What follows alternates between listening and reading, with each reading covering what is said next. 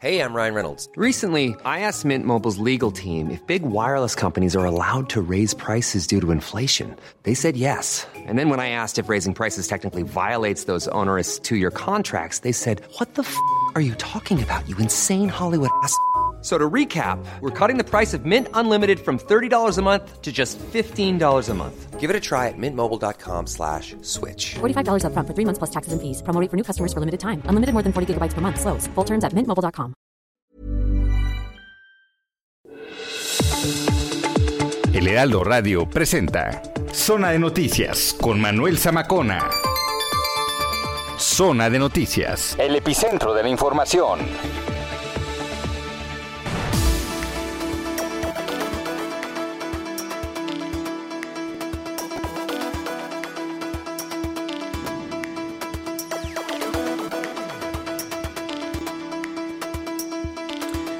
Son las dos de la tarde en punto en el tiempo del centro de la República Mexicana. Qué gusto que nos esté acompañando ya en esta tarde de dominguito. Hoy es dominguito, ocho de agosto del año dos mil veintiuno. Bienvenidos a Zona de Noticias, aquí a través de la señal de Heraldo Radio. En el Valle de México, la frecuencia es el noventa y ocho punto cinco de F M. Y por supuesto también saludamos a todos los que nos escuchan a lo largo y ancho de la República Mexicana, a través de todas las frecuencias. Que, por cierto, usted sabe que somos la mejor cobertura y la cobertura más grande, Heraldo Media Group, Heraldo Radio.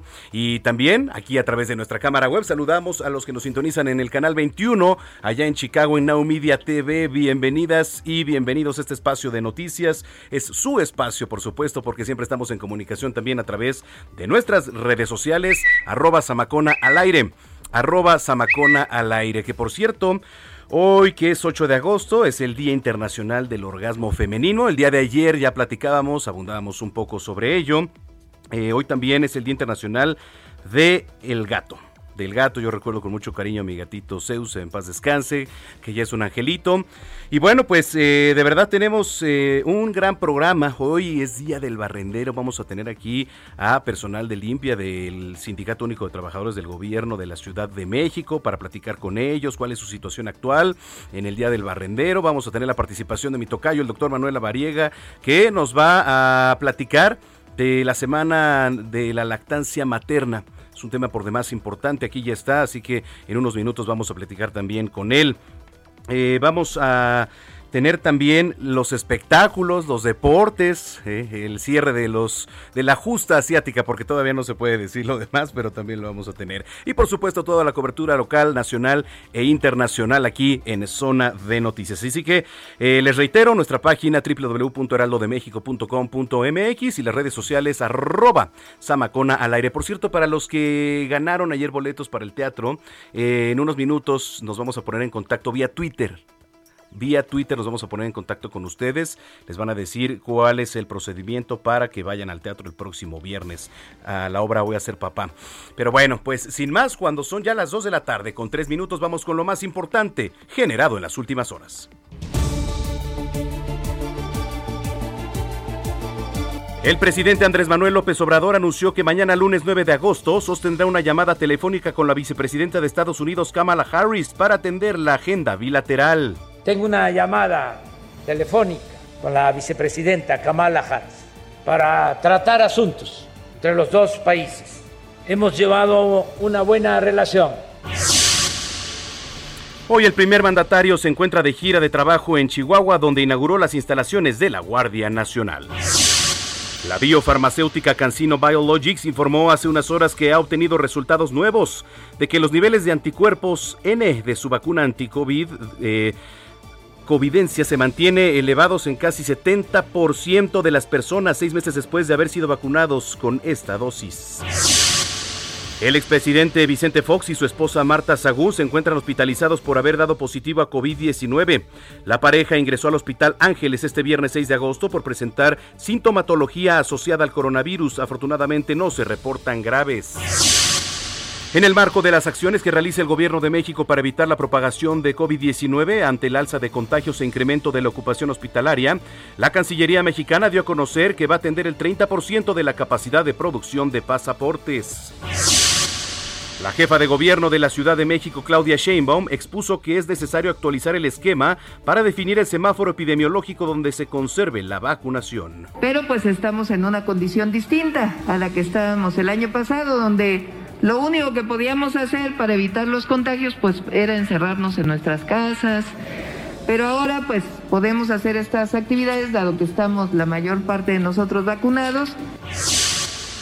Cuatro agentes de la Policía Municipal de Mérida fueron detenidos e imputados por los delitos de homicidio calificado cometido en pandilla, tortura agravada y violación. Presuntamente estos sujetos habrían participado en el crimen del joven José Eduardo Ravelo, ocurrido hace unos días en esta ciudad. El arzobispo de Jalapa, Hipólito Reyes Larios, falleció la mañana de este domingo en un hospital de la ciudad veracruzana a causa de una hemorragia interna. La jefa de gobierno Claudia Sheinbaum junto a miembros de su gabinete inauguraron la línea dos del sistema Cablebús que correrá de Constitución de mil novecientos diecisiete a Santa Marta, esto en la alcaldía de Iztapalapa. La Universidad Nacional Autónoma de México informó que va a comenzar el ciclo escolar dos mil veintiuno dos mil veintidós el próximo lunes nueve de agosto en la modalidad de educación a distancia. En temas deportivos, Lionel Messi rompió en llanto al inicio de su conferencia de prensa de despedida del Barcelona. Aseguró que nunca pensó que se iría del club español al que llegó desde que era un niño. La verdad que no, no sé si va a poder hablar.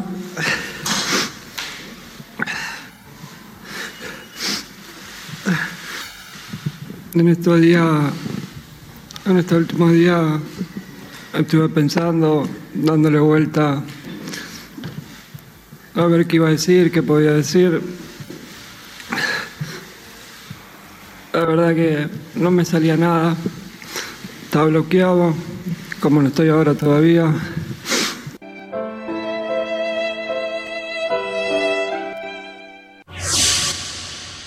Bueno, y esta mañana, después de más de dos semanas, llegó a su fin la justa veraniega para dar paso a la próxima sede, que va a ser en Francia dos mil veinticuatro. En temas internacionales, de acuerdo con el Departamento de Comercio de Estados Unidos, Canadá ocupó el primer sitio como principal socio comercial de la Unión Americana, dejando a México en el segundo lugar. A partir de este lunes nueve de agosto, Francia va a exigir el certificado de vacunación contra coronavirus, una prueba negativa o un certificado de recuperación de la enfermedad, y la medida va a aplicar en varios establecimientos y también transportes. Tú me partiste el corazón.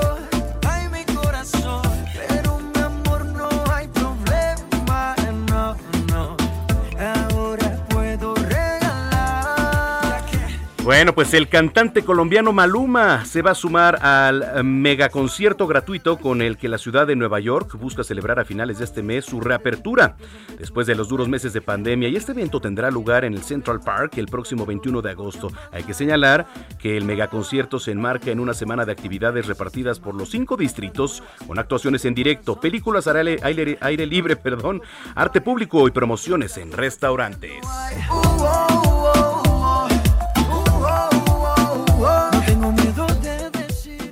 Heraldo Radio. Dos de la tarde con ocho minutos en el tiempo del centro del país. Eh, vamos a entrar de lleno a la información en el municipio de Altamira, allá en Tamaulipas. Escuche esto, ¿eh? Escuche lo que le voy a decir. Padres de una recién nacida denunciaron que personal médico le dio de beber alcohol a su bebé. Imagínese usted. Carlos Juárez nos tiene toda la información. ¿Cómo estás, Carlos? Hola, ¿qué tal? Muy, muy buenas tardes, un gusto saludarte a ti y a todo tu auditorio. Así es, esta semana, padres de familia de una pequeña bebé eh, ahí en el municipio de Altamira denunciaron que el personal médico del hospital Rodolfo Torre Cantú, ubicado aquí en el sur de Tamaulipas, pues le habrían dado presuntamente a beber leche contaminada con alcohol cuando estaba, bueno, pues eh, apenas con un día, horas, perdón, de nacida esta pequeñita. Fue el padre, Roberto Carlos, quien eh, denunció que su esposa se percató de que al estar alimentando a la recién nacida, bueno, pues eh, había un fuerte olor a alcohol.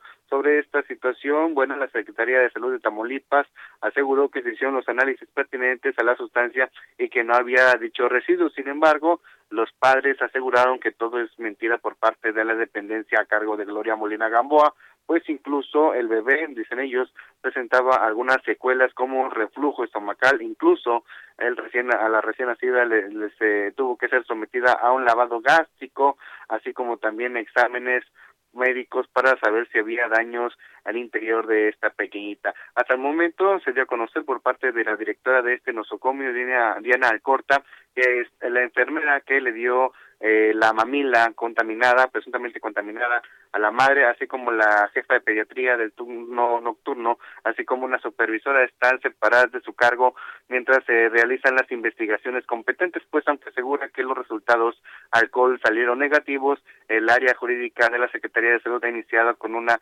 investigación. Es que este caso, eh, te comento, ya fue llevado incluso hasta la Fiscalía General de Justicia del Estado, donde se interpuso una demanda contra quien resulta responsable de esta presunta negligencia médica. Por lo pronto, bueno, se sabe que la pequeñita está en casa junto con sus papás, mientras que ellos esperan que se deslinden las responsabilidades respecto a este caso que causó mucha indignación entre la población de Tamaulipas, porque pues aseguran los padres eh, que su recién nacida le dieron al, eh, leche contaminada con alcohol etílico. Así la información acá en Tamaulipas. No, es que es increíble, habrá que, que, que estar pendiente de las investigaciones y de lo que en próximos días se eh, digan las autoridades. Mientras tanto, yo te agradezco mucho, Carlos. Estamos muy pendientes de este caso, que es lo que sigue avanzando. Por lo pronto, bueno, pues la información de que estas tres personas están separadas de su cargo, más no despedidas. Perfecto, gracias, Carlos Juárez. Muy buenas tardes. Muy buenas tardes, es que imagínese que, que, que a la bebé, ¿no? Uno como padre de familia...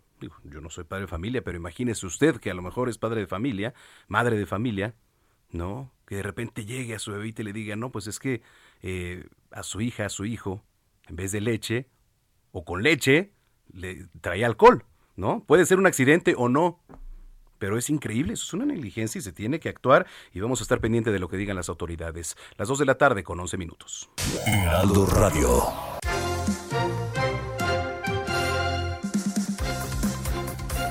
Bueno, eh, lo prometido es deuda. El día de ayer les adelantábamos que íbamos a platicar un poco acerca de la semana de la lactancia materna. Y aquí con nosotros hoy en el estudio, en cabina de Zona de Noticias, el doctor Manuel Lavariega, colaborador de este espacio, y a quien saludo con muchísimo gusto. Tocayo, qué gusto hoy tenerte por acá, ¿eh? Tocayo, muchas gracias por la invitación. Aquí estamos con todo gusto. Gracias.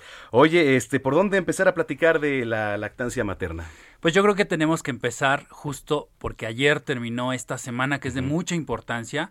Mundialmente se celebra esta fecha, mundialmente se celebra esta semana completa, pues para concientizar un poco de la importancia que tiene la lactancia materna en los recién nacidos, en los niños menores de seis meses, uh-huh. y el impacto que presenta el hábito de lactancia de las mamás hacia los bebés. Porque no es solo el hecho de lactar, es todo el la protección y la nutrición que genera la leche materna al bebé. Uh-huh, sí, por supuesto, porque um, de repente decimos, bueno, eh, hay formas de alimentar a un bebé, ¿no? Pero yo creo que eh, la mejor es a través de la leche materna, ¿no? Que ahora pues hay varios módulos incluso ya para, para hacer este ejercicio. Sí, fíjate que hay cursos que preparan a las mamás para uh-huh. poder enseñarles cómo lactar, cómo generar este hábito, pero el tema de la importancia respecto a la lactancia, pues es la, el análisis. Es un alimento perfecto para los recién nacidos, ya que contiene todas las vitaminas, uh-huh. todos los minerales, todas las proteínas, todos los carbohidratos y las grasas, y además que son de fácil digestión para el recién nacido. Entonces, por eso es fundamental. Además de, pues, todos los factores de crecimiento, anticuerpos y otras sustancias que tiene la leche, pues, para favorecer a una adecuada inmunidad, a un adecuado crecimiento, a un adecuado desarrollo y, sobre todo, que le dicen, uh-huh. como analogía, que es la primera vacuna del recién nacido, ¿no? La, la primera la vacuna. Le... O sea, imagínate la importancia sí, que tiene, ¿no? Sí, la leche materna. Digo, ahora hay otros bebés que se les alimenta también, pero con otro tipo de leche. Con no fórmulas. Puede ser en fórmula o en polvo, uh-huh. ¿no? Así Ajá, que, que se fórmulas. Le llama. ¿Y, ¿Y es mucha la diferencia? Sí, la, lo que pasa es que la leche materna uh-huh. tiene anticuerpos. Ah, sí, de la, de la madre. Cosa que no tienen, pues, obviamente las fórmulas, ¿no? Uh-huh. Las fórmulas tienen proteínas, tienen vitaminas, tienen minerales, pero no tienen un componente inmunológico, que eso exclusivamente lo tiene la leche materna. Entonces, por eso es fundamental concientizar a la población. Fíjate, la encuesta nacional de salud pública nos hablaba justamente que casi el quince por ciento de los niños entre cero y seis meses reciben lactancia materna exclusiva, que es una cifra menor recomendada a la de la Organización Mundial de la Salud. Esto en México. Entonces, por eso es fundamental pues crear esta conciencia en las madres, en las familias, para que tengan este hábito y el seno materno sea pues el componente principal de la dieta de los bebés entre cero y seis meses. Ahora, doctor, eh, ¿qué cuidados debe de tener la madre, no, previo a dar a luz, no? Porque también tienes que tener cuidados para que quizá la, la lactancia o la leche materna pues sea de mejor calidad. Tocas un punto fundamental. Al haber estímulo de succión en la mama y en el pezón de la uh-huh, mamá que uh-huh. acaba de tener a su bebé, uh-huh. se echa a andar un mecanismo fisiológico del cuerpo en donde se produce una, una hormona que condiciona y produce la leche, la prolactina. Entonces, por eso es fundamental, además de algunas otras hormonas, pero bueno, uh-huh. principalmente esta hormona, que es la que desencadena este estímulo y que se empieza a, a producir leche. Los cuidados que debe tomar la mamá es hidratarse de manera correcta. Entre uh-huh. mejor esté hidratada, pues sobre, va a tener suficiente cantidad de leche. Si no toma agua, uh-huh. pues la producción de leche va a disminuir. Y sobre todo el estímulo constante del bebé, la succión es lo que favorece a la producción de leche. Ahora, también evitar este, pues, mucho los consumos en el alcohol, el cigarro, también el tabaco, creo que también trae bastantes afectaciones, ¿no? Definitivamente, no se recomienda que la mamá tome medicamentos, se automedique, tome alcohol y use drogas, porque muchos medicamentos, la mayoría de ellos y muchas sustancias tóxicas, atraviesan esta barrera, eh, uh-huh. digamos, eh, de, de lactación para que, pues, obviamente, al pasar estos productos químicos al bebé o estas uh-huh. drogas o estas sustancias, pues ten, pueden tener un efecto negativo en el bebé. Ahora, eh, está mucho también el tema de, de donar, ¿no? Leche materna para los bebés que no pueden ser amamantados. Sí, en México hay un programa en los hospitales materno-infantiles, hay programas eh, respecto a bancos de leche. Así como hay bancos de sangre, hay bancos de leche. Y estos bancos de leche, pues justo tienen eso. Reservas de leche materna que se les dan a los bebés que por alguna condición no tienen seno materno y obviamente pues es un factor factor importante para que estén bien protegidos, que estén bien cuidaditos, bien desarrollados y sobre todo pues que tengan este aporte de este producto que es fundamental para el crecimiento y los primeros días del recién nacido. Eso es importantísimo. Eh, ¿Qué se viene en próximas semanas? ¿Algún tema en específico que vayas a tocar en redes sociales en, en próximos días? Pues vienen muchos temas, vienen todavía conmemoraciones de muchos días de salud, uh-huh. de muchas noticias importantes, sobre todo pues temas relacionados al tema de la salud cardiovascular. Por uh-huh. ahí estén pendientes, vamos a platicar de ello y pues bueno, los esperamos. Estén pendientes ahí en redes sociales para que puedan estar ahí en contacto con todos nosotros. Y ya finalmente, doctor, no hay que bajar la guardia, hay que recordar que esta cepa Delta, que ahora es este la que está pues un poquito más agresiva, ¿no? Y que está pegándole fuerte a los niños, está, está con todo. Entonces no hay que bajar la guardia. No hay que bajar la guardia, lavadito de manos de manera constante, fundamental el uso del cubrebocas y como lo hemos dicho durante todo el programa acá contigo, pues que se quede toda la gente en casa, que salgan uh-huh. lo menos posible porque uh-huh. sí, la variante Delta es una variante más contagiosa, más transmisible, más sintomática y obviamente pues nos genera complicaciones importantes de salud. Entonces, redes sociales, doctor. D R Lavariega Zaráchaga, como uh-huh. doctor abreviado de R. Lavariega Zaráchaga, ahí me encuentran en todas las redes sociales. Perfecto. Bueno, pues nos escuchamos dentro de ocho días. Claro que sí, con todo gusto y un saludo a todo el auditorio. Gracias, es el doctor Manuel Lavariega aquí en Zona de Noticias, cuando son las dos de la tarde con diecisiete minutos. Heraldo Radio.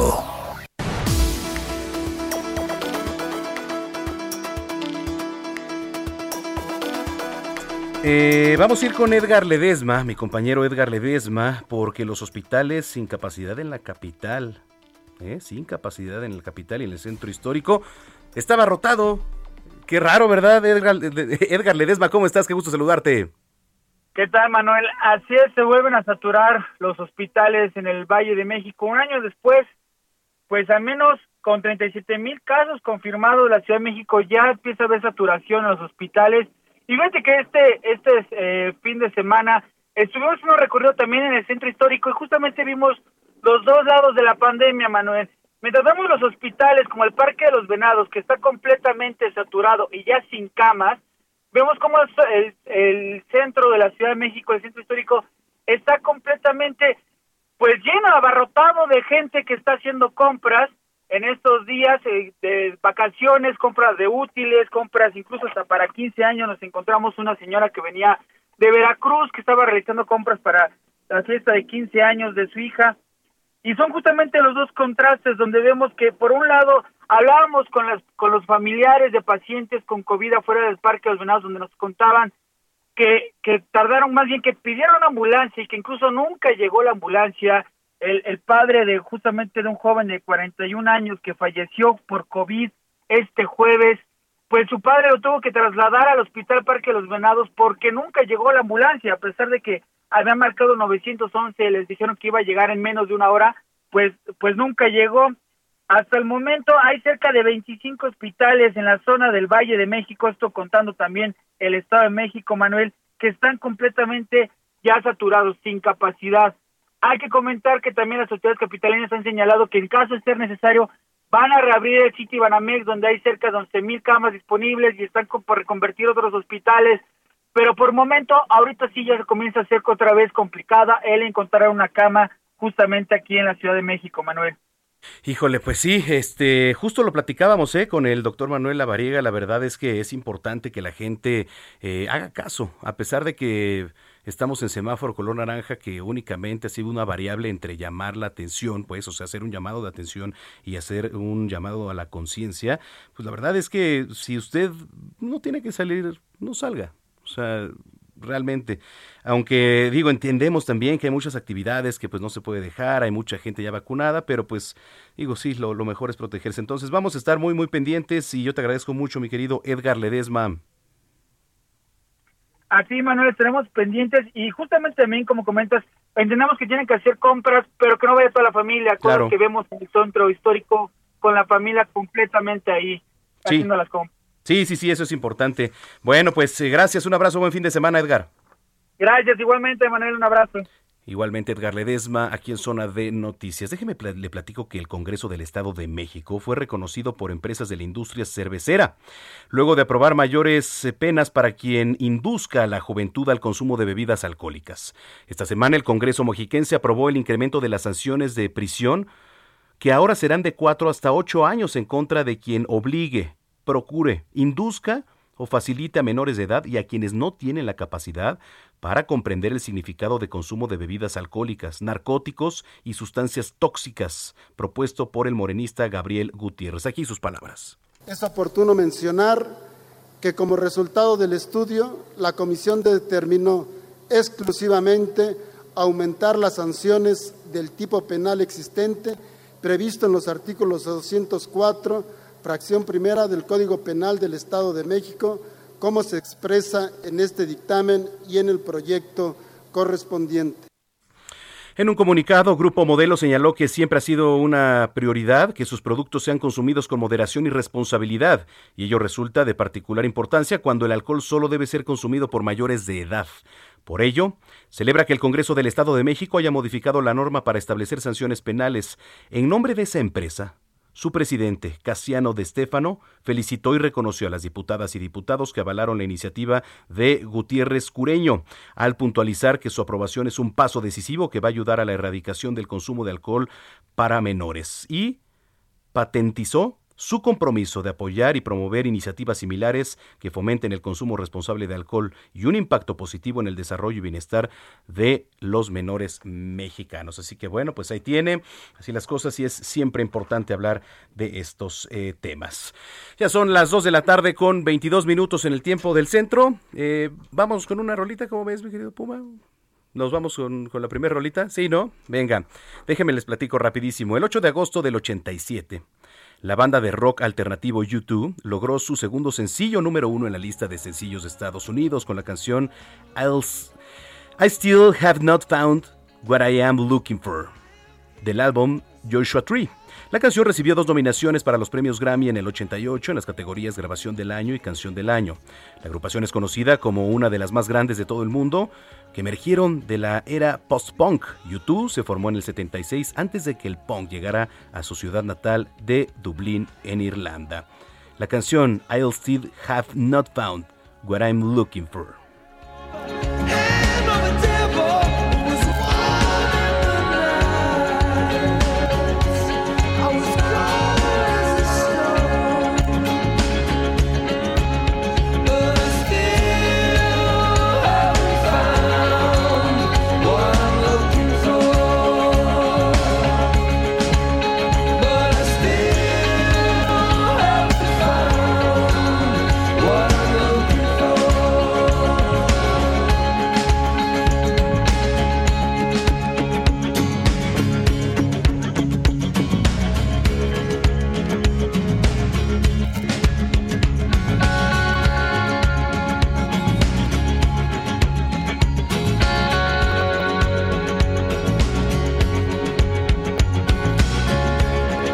Heraldo Radio.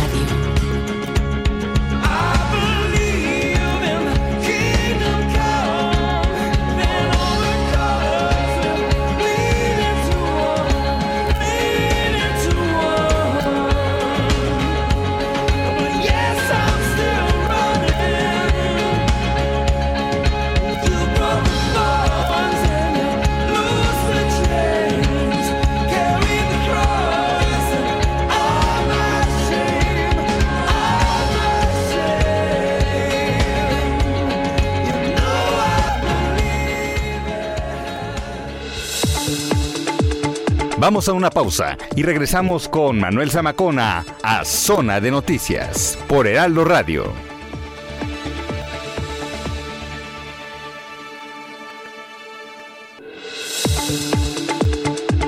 Ya estamos de vuelta, Zona de Noticias con Manuel Zamacona.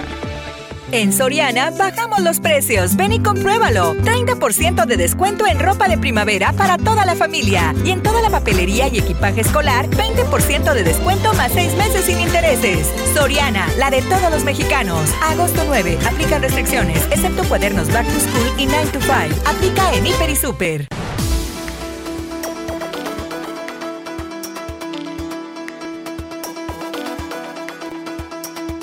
Son las dos de la tarde, dos de la tarde con treinta minutos en el tiempo del centro de la República Mexicana. Continuamos aquí en Zona de Noticias. Eh, se inauguró ya la línea dos del Cablebús aquí en la Ciudad de México, que correrá en la zona de la Alcaldía de Iztapalapa.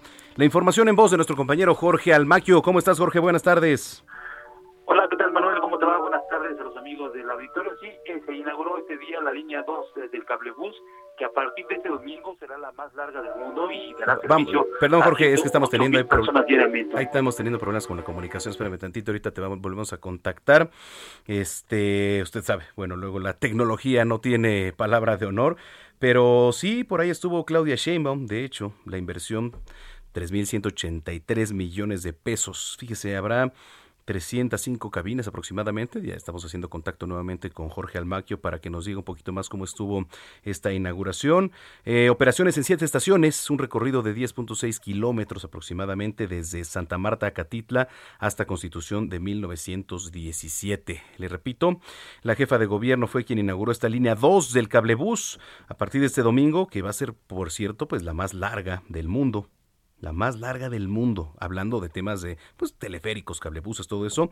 Va a dar servicio a ciento ocho mil personas diariamente. Yo le quiero preguntar, ¿usted eh, se subiría al cablebús? Porque hay muchas personas que me han dicho, no, Zamacona, yo la verdad es que no.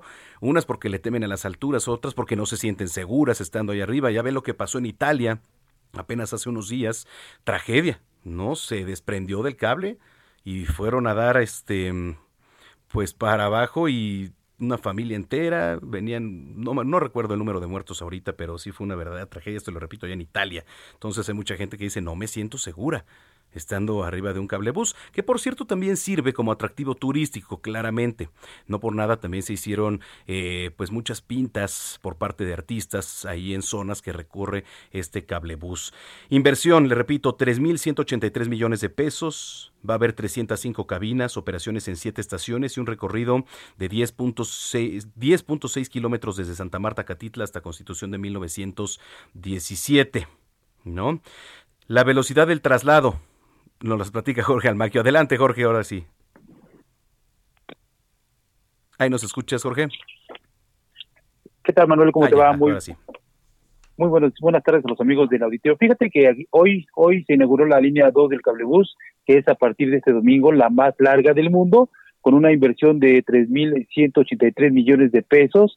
Habrá trescientas cinco cabinas que darán servicio a ciento ocho mil personas diariamente, con operaciones en siete estaciones y un recorrido de diez punto seis kilómetros desde Santa Marta a Catitla a Constitución de mil novecientos diecisiete. Va a atravesar todo lo que es la parte de la Sierra de Santa Catarina, que bueno, es de difícil acceso precisamente al transporte público aquí en la capital del país. La velocidad de traslado será de dieciocho kilómetros por hora, permitirá una reducción de traslado de casi cincuenta por ciento, por lo que se estima que de un recorrido que se hace normalmente de una hora con quince minutos, pues el viaje el viaje pase a treinta y seis minutos. El costo de, por pasaje, bueno, pues será de siete pesos, aunque el acceso será gratuito para las personas adultas mayores de sesenta años, personas con discapacidad evidente o que acrediten eh, con algún documento oficial esta discapacidad, y también será gratuita para todos los menores, niñas, niños menores de cinco años. La jefa de gobierno, Claudia Sheinbaum, indicó en este marco que pues esta obra del teleférico disminuye desigualdades, dignifica a la población que históricamente no había sido vista y que además, dice, pues es una obra que se hace con amor, con amor a la patria. En este marco, Sheinbaum Pardo resaltó el trabajo realizado en Iztapalapa con diversas acciones que dan garantía de justicia social en la alcaldía, en la que, pues ahora dijo, lo dijo eh, muy chistosamente, que pues ahora no solamente Los Ángeles Azules serán para el mundo, también lo será el Cablebús y diversas acciones que han realizado el día el día de hoy y desde hace tres años en esta alcaldía de Iztapalapa, que dejó de ser una de las más violentas de los municipios en la capital del país. De esta manera, bueno, pues inició la operación, hay seguridad, hay eh, pues una renovación de las calles alrededor de este proyecto y, bueno, pues se espera, se espera por supuesto que dignifique a esta zona de la capital de México. Manuel, amigos, el reporte que les tengo. Bueno, pues ahí está. Este, ¿qué tal está? ¿Ya te subiste al cablebús, Jorge? Me he subido dos veces, al de aquí, al de también el de Cuautepec, el de Gustavo Madero, y bueno, pues se ve bien. La primera vez que me subí fue, se movió un poquito, y bueno, pues es una sensación nueva. Lógicamente, los, la gente que lo ocupe diariamente, pues será, eh, se acostumbrará rápidamente a este transporte, sobre todo porque, primero, pues señalan que sí, efectivamente va a ayudar a salir rápidamente para eh, llegar a sus trabajos o llegar a la escuela, para mucha gente que tardaba pues más de hora y media en, desde Santa Marta, desde la Sierra de Santa Catarina. Bueno, pues esto les va a ayudar precisamente a salir rápidamente de esa zona, Manuel. Sí, porque mira, eh, pues he platicado con muchas personas y unas les da cuscús, ¿no? Es decir, no, yo la verdad es que no me subo. Este, otras dicen, no, pues hasta como atractivo turístico, porque ya ves que en muchas de las paredes hicieron ahí algunas obras de arte, eh, etcétera, ¿no? Puede funcionar como eso también, pero la verdad es que, bueno, pues si funciona, ojalá este dure para mucho tiempo, eh, esperemos no hablemos de tragedias y todo vaya este pues bien. Entonces, así las cosas, Jorge, y pues de Iztapalapa para el mundo, ahora el cablebús. De Iztapalapa para el mundo, el cablebús, y bueno, como tú lo dices, esperemos que haya seguridad, que haya tranquilidad, que no pase ninguna situación que lamentar, que en los próximos días, meses y años, bueno, la gente se acostumbre a este nuevo transporte que le dé tranquilidad y paz a esta alcaldía, Manuel. Correcto, bueno, pues ahí está la información. Buen fin de semana, Jorge. Un abrazo, hasta luego. Gracias, hasta luego. Es Jorge Almaquio, reportero del Heraldo de México. Las dos de la tarde con treinta y siete minutos. Heraldo Radio.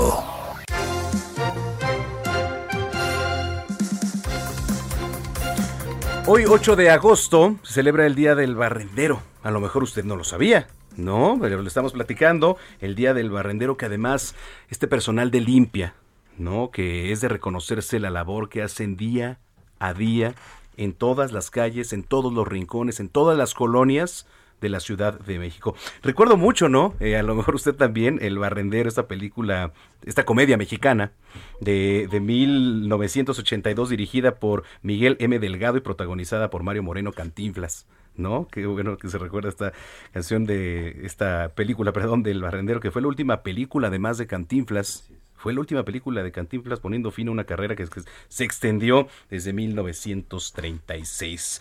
Bueno, pues en este marco del Día del Barrendero nos da mucho gusto recibir hoy aquí en la cabina, aquí en Zona de Noticias, a Julio Miranda. Él es eh, miembro del directorio del Sindicato Único de Trabajadores del Gobierno de la Ciudad de México y además eh, líder nato, ¿no? Que pertenece a una tercera generación de pepenadores de los extintos tiraderos de basura en Santa Cruz Mellehualco, de la alcaldía de Iztapalapa. Julio, qué gusto tenerte aquí. Y muchas gracias, amigo. Gracias por su espacio que nos brinda. Saludos no, a tu auditorio. Gracias, muchas gracias, Julio. ¿Qué representa el ocho de agosto, el Día del Barrendero para ustedes, Julio? Mira, el ocho de agosto representa un día de festejo. Uh-huh. Obviamente, desde mil novecientos sesenta y cinco fue promulgado por el secretario general de esa gestión, uh-huh, en el periodo de mil novecientos treinta y tres, uh-huh, mil novecientos sesenta y seis, es José Sánchez Gálvez, y obviamente a partir de ahí pues se promulgó ya oficialmente el Día del Barrendero. Eh, obviamente el Día del Barrendero, ¿por qué? Porque pues era de reconocerse que en ese entonces pues no había tanta tecnología, y obviamente con situaciones este, con las manos, uh-huh, este con in, implementando este maderos, ¿no? Claro. Para recoger las basuras, ¿no? Cartones, ¿no? En, en carretones, ¿no? Ajá. Con animales, ¿no? Sí, sí, sí. Se se tuvo que este hacer la posibilidad de recolectar toda la basura de la ciudad, ¿no? De los pequeños espacios donde había habitantes, ¿no? Porque uh-huh. estaba en desarrollo. Pero bueno, alusivo a eso, se tuvo que determinar el Día del Barrendero, el Día del Trabajador de Limpia. El Día uh-huh. del Trabajador de Limpia. ¿Cuál es la situación actual eh, de, de los trabajadores de Limpia aquí en la ciudad, Julio? La situación actual de ellos es, este, pues mira, yo, yo considero que es una situación que por la que están pasando mis compañeros trabajadores, eh, un tanto delicada, uh-huh. ¿no? Por lo mismo que estamos viendo en todo el mundo. Claro. Eh, obviamente ellos son de la primer línea, ¿no? De contagio. Sí. Porque nos reciben los residuos todos los días. Se calcula que de las trece mil toneladas, ¿no? que uh-huh. se generan a, al día, pues obviamente ellos tienen el contacto directo con ellas, ¿no? Sí, claro. ¿No? Son los receptores. Entonces, este, pues están viviendo una situación difícil, pero de alguna manera es una forma de vivir, ¿no? Ahora, estamos hablando de... de los barrenderos, quienes van con el bote de la basura, ¿no? Del personal también que, que está en los camiones, ¿cierto? Sí. Estamos hablando de propiamente de los barrenderos, así como se le conocen. ¿Y, y cuál es la diferencia, digamos, este, de, de los barrenderos al personal? Digo, sabemos que los camiones recolectores, pues, eh, hacen su labor en, en los condominios, en muchas de las casas, etcétera, pero ellos van rincón por rincón también, este, pues, recogiendo mucho de lo que se deja ahí, ¿no? Sí. Sí, mira, eh, bueno, son eh, es un gremio de treinta y dos mil trabajadores. treinta y dos mil. Sí, eh, son este eh, de dos sectores. Uh-huh. Uno son los formales, uh-huh. otros son los eventuales, uh-huh. que ahorita son denominados nómina ocho, uh-huh. y los otros son los famosos voluntarios, ¿no? Ajá. Entonces, este, pues obviamente los quince mil doscientos, que son el gremio de los formales que tienen prestaciones, pues todos ellos están bien de alguna manera, ¿no? Adentro de ellos me cuento yo, ¿no? yo, claro. yo tengo una plaza de chofer, ¿no? en la calle de Iztapalapa. Pero obviamente hay este el sector de los que no son este que son formales pero no son sindicalizados, que son los nómina ocho, que obviamente esos trabajadores tienen que ser también de alguna manera pues contemplados dentro uh-huh. del marco normativo para que se basifiquen. Claro. Este y eh, los otros los voluntarios, pues obviamente como son informales, son diez mil, se calcula que hay diez mil o más. Uh-huh. Entonces, también se tienen que incluir a la plantilla oficialmente. Uh-huh. ¿No?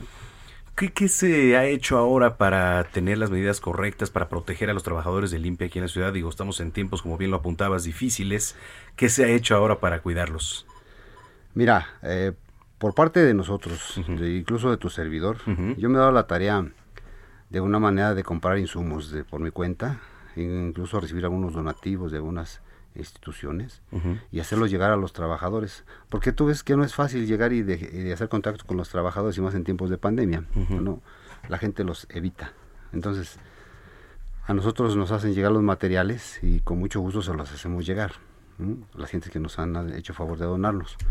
Los que no nos han donado, nosotros los hemos comprado. Incluso hay trabajadores que compran también sus insumos, ¿no? Uh-huh, sí, sí, ¿Por, sí. Qué, ¿Por qué eh, pasa esto? Porque hay periodos en los que eh, los presupuestos de las alcaldías, pues obviamente, tienen tiempos muertos. Por uh-huh. ejemplo, ahorita, pues se cierre de, de administración y el presupuesto, pues están batallando los señores alcaldes. Uh-huh. Entonces hay muchos trabajadores que no, que no tienen este implementos de este tipo. Sí, y nosotros estamos cubriendo, nosotros, tu servidor, con una organización de trabajadores que se llama Grupo Naranja, se hicieron llamar Grupo Naranja, se organizaron y salen en brigadas a las alcaldías a darles un cubrebocas a la gente, uh-huh. un gel, un jabón, ¿no? Oye, es algo importante el, el Grupo Naranja, este, ¿por qué identificamos, eh, o, o no sé si tenga algo que ver el que se vistan de color naranja? ¿Hay algún significado? Es que ese es el, el color oficial de uh-huh. nuestra organización. Ya. Sí, okay. el color naranja. El color naranja, sí, porque sí. identificamos siempre a los barrenderos, a los a la gente de Limpia con el color naranja específicamente, ¿no? Así es, sí. Sí, sí. Oye, este Julio, también, bueno, ya finalmente, preguntar, eres aspirante a la sección eh, uno de Limpia de Transportes del Sindicato Único de Trabajadores del, del Gobierno de la Ciudad de México. Eh, ¿Por qué quieres ser el, el secretario, no? Eh, ¿qué, qué propones a la, a la base trabajadora? Mira, yo quiero ser su representante de ellos en algún momento, porque quiero cambiar la condición en la que ellos viven. Uh-huh. Los trabajadores de Limpia actualmente viven muchas violaciones a sus derechos laborales y humanos. Ellos son amenazados, uh-huh. ¿sí? Si no cumplen con lo que el líder les ordena, uh-huh. pues obviamente son castigados, les quitan el carrito para barrer, no les dan la escoba, les quitan el camión, la ruta. Entonces, o en el, en el les quitan sus contratos, ¿no? de, de los peones, ¿no? Los uh-huh. nómina ocho. Entonces los tienen como amenazados, ¿no? Tienen que corresponder a sus intereses de ellos. Es una manipulación, concretamente. Y entonces, yo les propongo a ellos que de alguna manera este, no se vuelvan cómplices en, en este periodo que viene de elecciones. Uh-huh. Porque el votar por alguien que los ha manipulado y los ha tratado de esa manera, pues obviamente sería ser cómplice, ¿no? Y vivirían otra historia. Acuérdense, compañeros trabajadores, que ellos están viniendo la toma de nota y ya se aseguran y ya no los vuelven a ver. Ese es el caso. Entonces, yo quiero decirles a ellos que aprovecho tu medio para decirles que la verdad este confíen en el proyecto que nosotros ten, tenemos, que traeremos una, un proyecto de una transformación, concretamente una refundación del sindicato, que queremos y tenemos muy claro lo que es la representación sindical y que lo vamos a hacer con mucho gusto, modernizando muchos conceptos. Por ejemplo, la representación en las localidades, en las alcaldías, mm. está muy viciada. Han abusado de los trabajadores, de sus derechos. Lo que vamos a hacer con ellos es decirles nada más, váyanse a trabajar y cambiarlos por alguien que esté capacitado. Hay que capacitar esas estructuras. Necesitamos gente capaz, que tenga vocación de servicio para poderles servir. Eso es lo que yo les puedo ofrecer, aparte de, de atenderlos con legitimidad. Los trabajadores de Limpia siempre han sido atendidos en unas oficinas en donde llegan a formarse uh-huh. en las tardes para exponer sus problemas, y de repente el secretario general no llega. Entonces, pues nadie no sabe si comió el trabajador de Limpia, claro, o si tiene para regresarse tan solo, si lo fue bien en la jornada, ¿no? Entonces yo la verdad les ofrezco eso, les digo que confíen en nosotros. Yo estoy proponiendo en ese sentido, porque si los alcaldes hacen audiencias públicas y sus explanadas, ¿por qué no el secretario general que vaya a una explanada cada semana y ahí mismo con sus representantes, claro, identificar el factor problema con los trabajadores, ¿no? Oye, Julio, ya finalmente un mensaje para todos los que nos están escuchando, los trabajadores de Limpia, barrenderos, en este su día. Pues yo quiero decirles que les reconozco su valiosa labor, que de verdad son un gremio formidable, no porque yo pertenezca, yo de verdad son un gremio que expone su vida, la da al mismo trabajo, y que yo me voy a este a proponer una meta, ¿no? Dignificarle su trabajo, ¿no? Y reconocérselos, mm. desde luego, porque es este es necesario, ¿no? Que tengamos unos una, unos trabajadores, si tenemos unos trabajadores de calidad, que tengan una remuneración también de calidad, ¿no? Entonces yo me lo voy a proponer, es un propósito que yo tengo, y les mando un saludo muy fuerte a mis trabajadores de Limpia, un abrazo a ellos y bendiciones a sus familias. Muchas gracias por haber platicado con nosotros y felicidades, todo nuestro reconocimiento a todos los trabajadores de Limpia del gobierno capitalino. Felicidades. Gracias. Gracias. Órdenes. Es Julio Miranda, él es miembro del directorio desde el Sindicato Único de Trabajadores del Gobierno de la Ciudad de México, y además, bueno, ya se lo decía, ¿no? Eh... de una tercera generación de pepenadores de los extintos tiraderos de basura en Santa Cruz Mellehualco de la alcaldía Iztapalapa. Son las dos de la tarde con cuarenta y siete minutos. Quiero, y soy barrendero, quiero a mi ciudad y salgo a pulirla con todo esmero. Y soy barrendero, recorro calles, barrios, colonias, pa' su limpieza, aunque hay a veces... Hablemos de tecnología.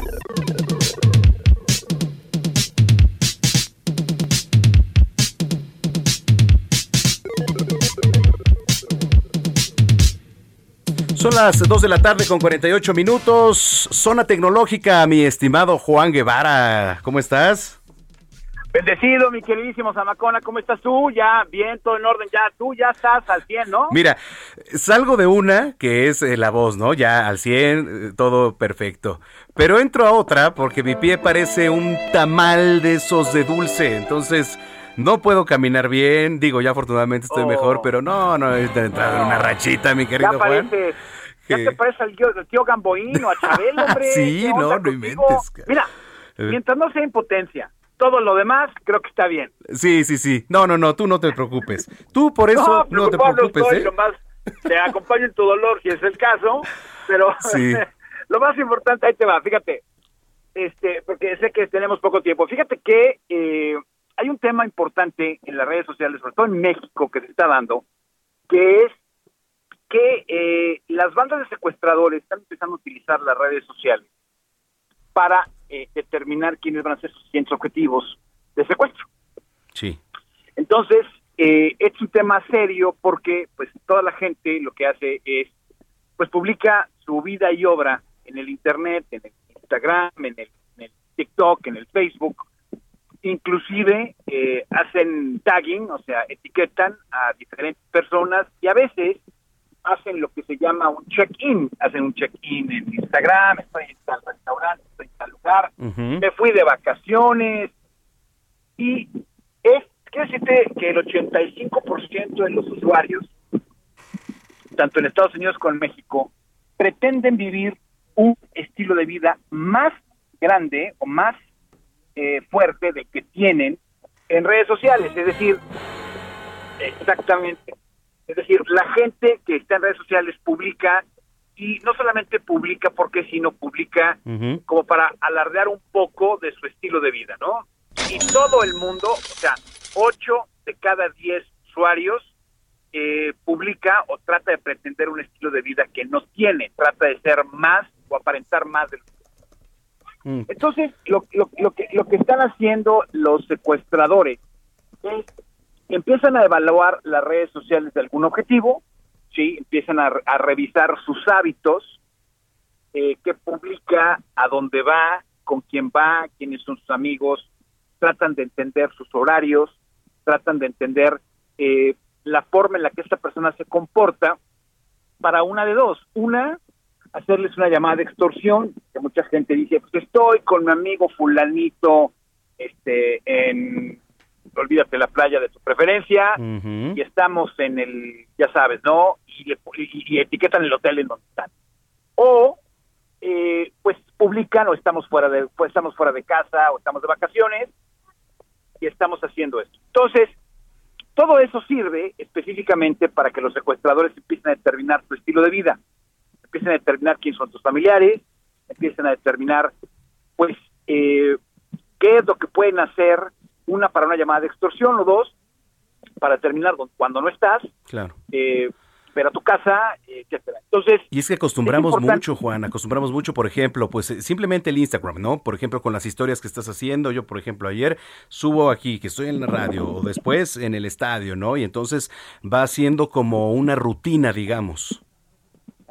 Claro, y, y te voy a decir una cosa, es importante que nuestra gente entienda tres cosas rápidamente para dejarlo claro y que la gente lleve algo que pueda poner en práctica en este momento. Pongan atención. Fíjense. Número uno, no se trata de no publicar, sino se trata de cuándo publicar, uh-huh. qué publicar. Claro. ¿Sí? O sea, si ustedes están en un restaurante, pues no lleguen, lo primero que hagan es, oye, fíjate que estoy en tal restaurante ahorita. ¿Sí? Publiquen una o dos o tres horas después. Segundo, traten siempre de que las fotografías que vayan a subir, las historias, digan lo menos de ustedes posible. Es decir, si tú estás en el radio, está perfecto que estés en el radio, Zamacona, no hay ningún problema, uh-huh. ¿no? Pero pero a lo mejor, si alguien va de vacaciones, pues no digas que vas de vacaciones, no publique las fotografías de sus vacaciones. Fui, hice, deshice, estuve. Es decir, las fotografías de las vacaciones pues son para tu, para tu familia, no tienes que estarlas publicando en redes sociales. Claro. Número dos, es muy importante que cuando publiquen en redes sociales, verifiquen que su dispositivo inteligente no está enviando una cosa que se llama metadatos. ¿A qué me refiero? Las fotografías que ustedes toman siempre tienen su ubicación G P S, cada fotografía tiene una ubicación G P S, cada fotografía se puede determinar en dónde la tomaron. Y eso lo que hacen las redes sociales es para que, para que puedan determinar ellos en dónde está. Entonces, es importante que Instagram o a Facebook le quiten la ubicación G P S, es decir, que no le permitan que Instagram o Facebook o TikTok tenga acceso al G P S. Uh-huh. Esto evita que las fotografías que ustedes están publicando tengan su ubicación G P S cada vez que la ponen. Inclusive, por ejemplo, las Fuerzas Armadas de los Estados Unidos les prohíben a los, los soldados que están eh, desplegados en algún centro de batalla, primero que tengan Facebook, y número dos, que no publiquen ningún tipo de fotografía hasta que estén fuera del campo de batalla. ¿Por qué? porque lo que estaba pasando anteriormente es que al poner fotografías para mandarle a la familia, estaban diciendo en dónde estaban, ¿no? Sí, y eso era un tema muy importante. Entonces, esas tres cosas, para que les quede clara a nuestra audiencia, tienen que darse cuenta que lo que está en el Internet es para siempre y que los maleantes están utilizando sus redes sociales, claro, para poder determinar si son un objetivo o no. Mi querido Juan, nos vamos a una pausa. Tus redes sociales, rapidísimo. Rápidamente, Juan Guevara T V. Síganme y aquí estamos listos y dispuestos para contestar sus preguntas. Te mando un abrazo y estamos en contacto. Un abrazo, saludos. Gracias, es Juan Guevara desde Estados Unidos, desde Houston, allá a la ciudad espacial. Son las dos de la tarde, cincuenta y cuatro minutos, vamos a ir a una pausa. Se fue la primera hora aquí en Zona de Noticias. Soy Manuel Zamacona, arroba Zamacona al aire. Pausa.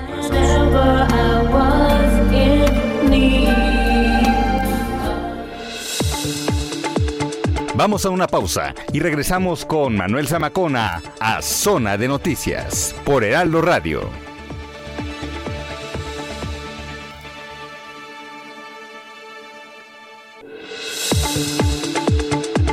Ya estamos de vuelta. Zona de Noticias con Manuel Zamacona.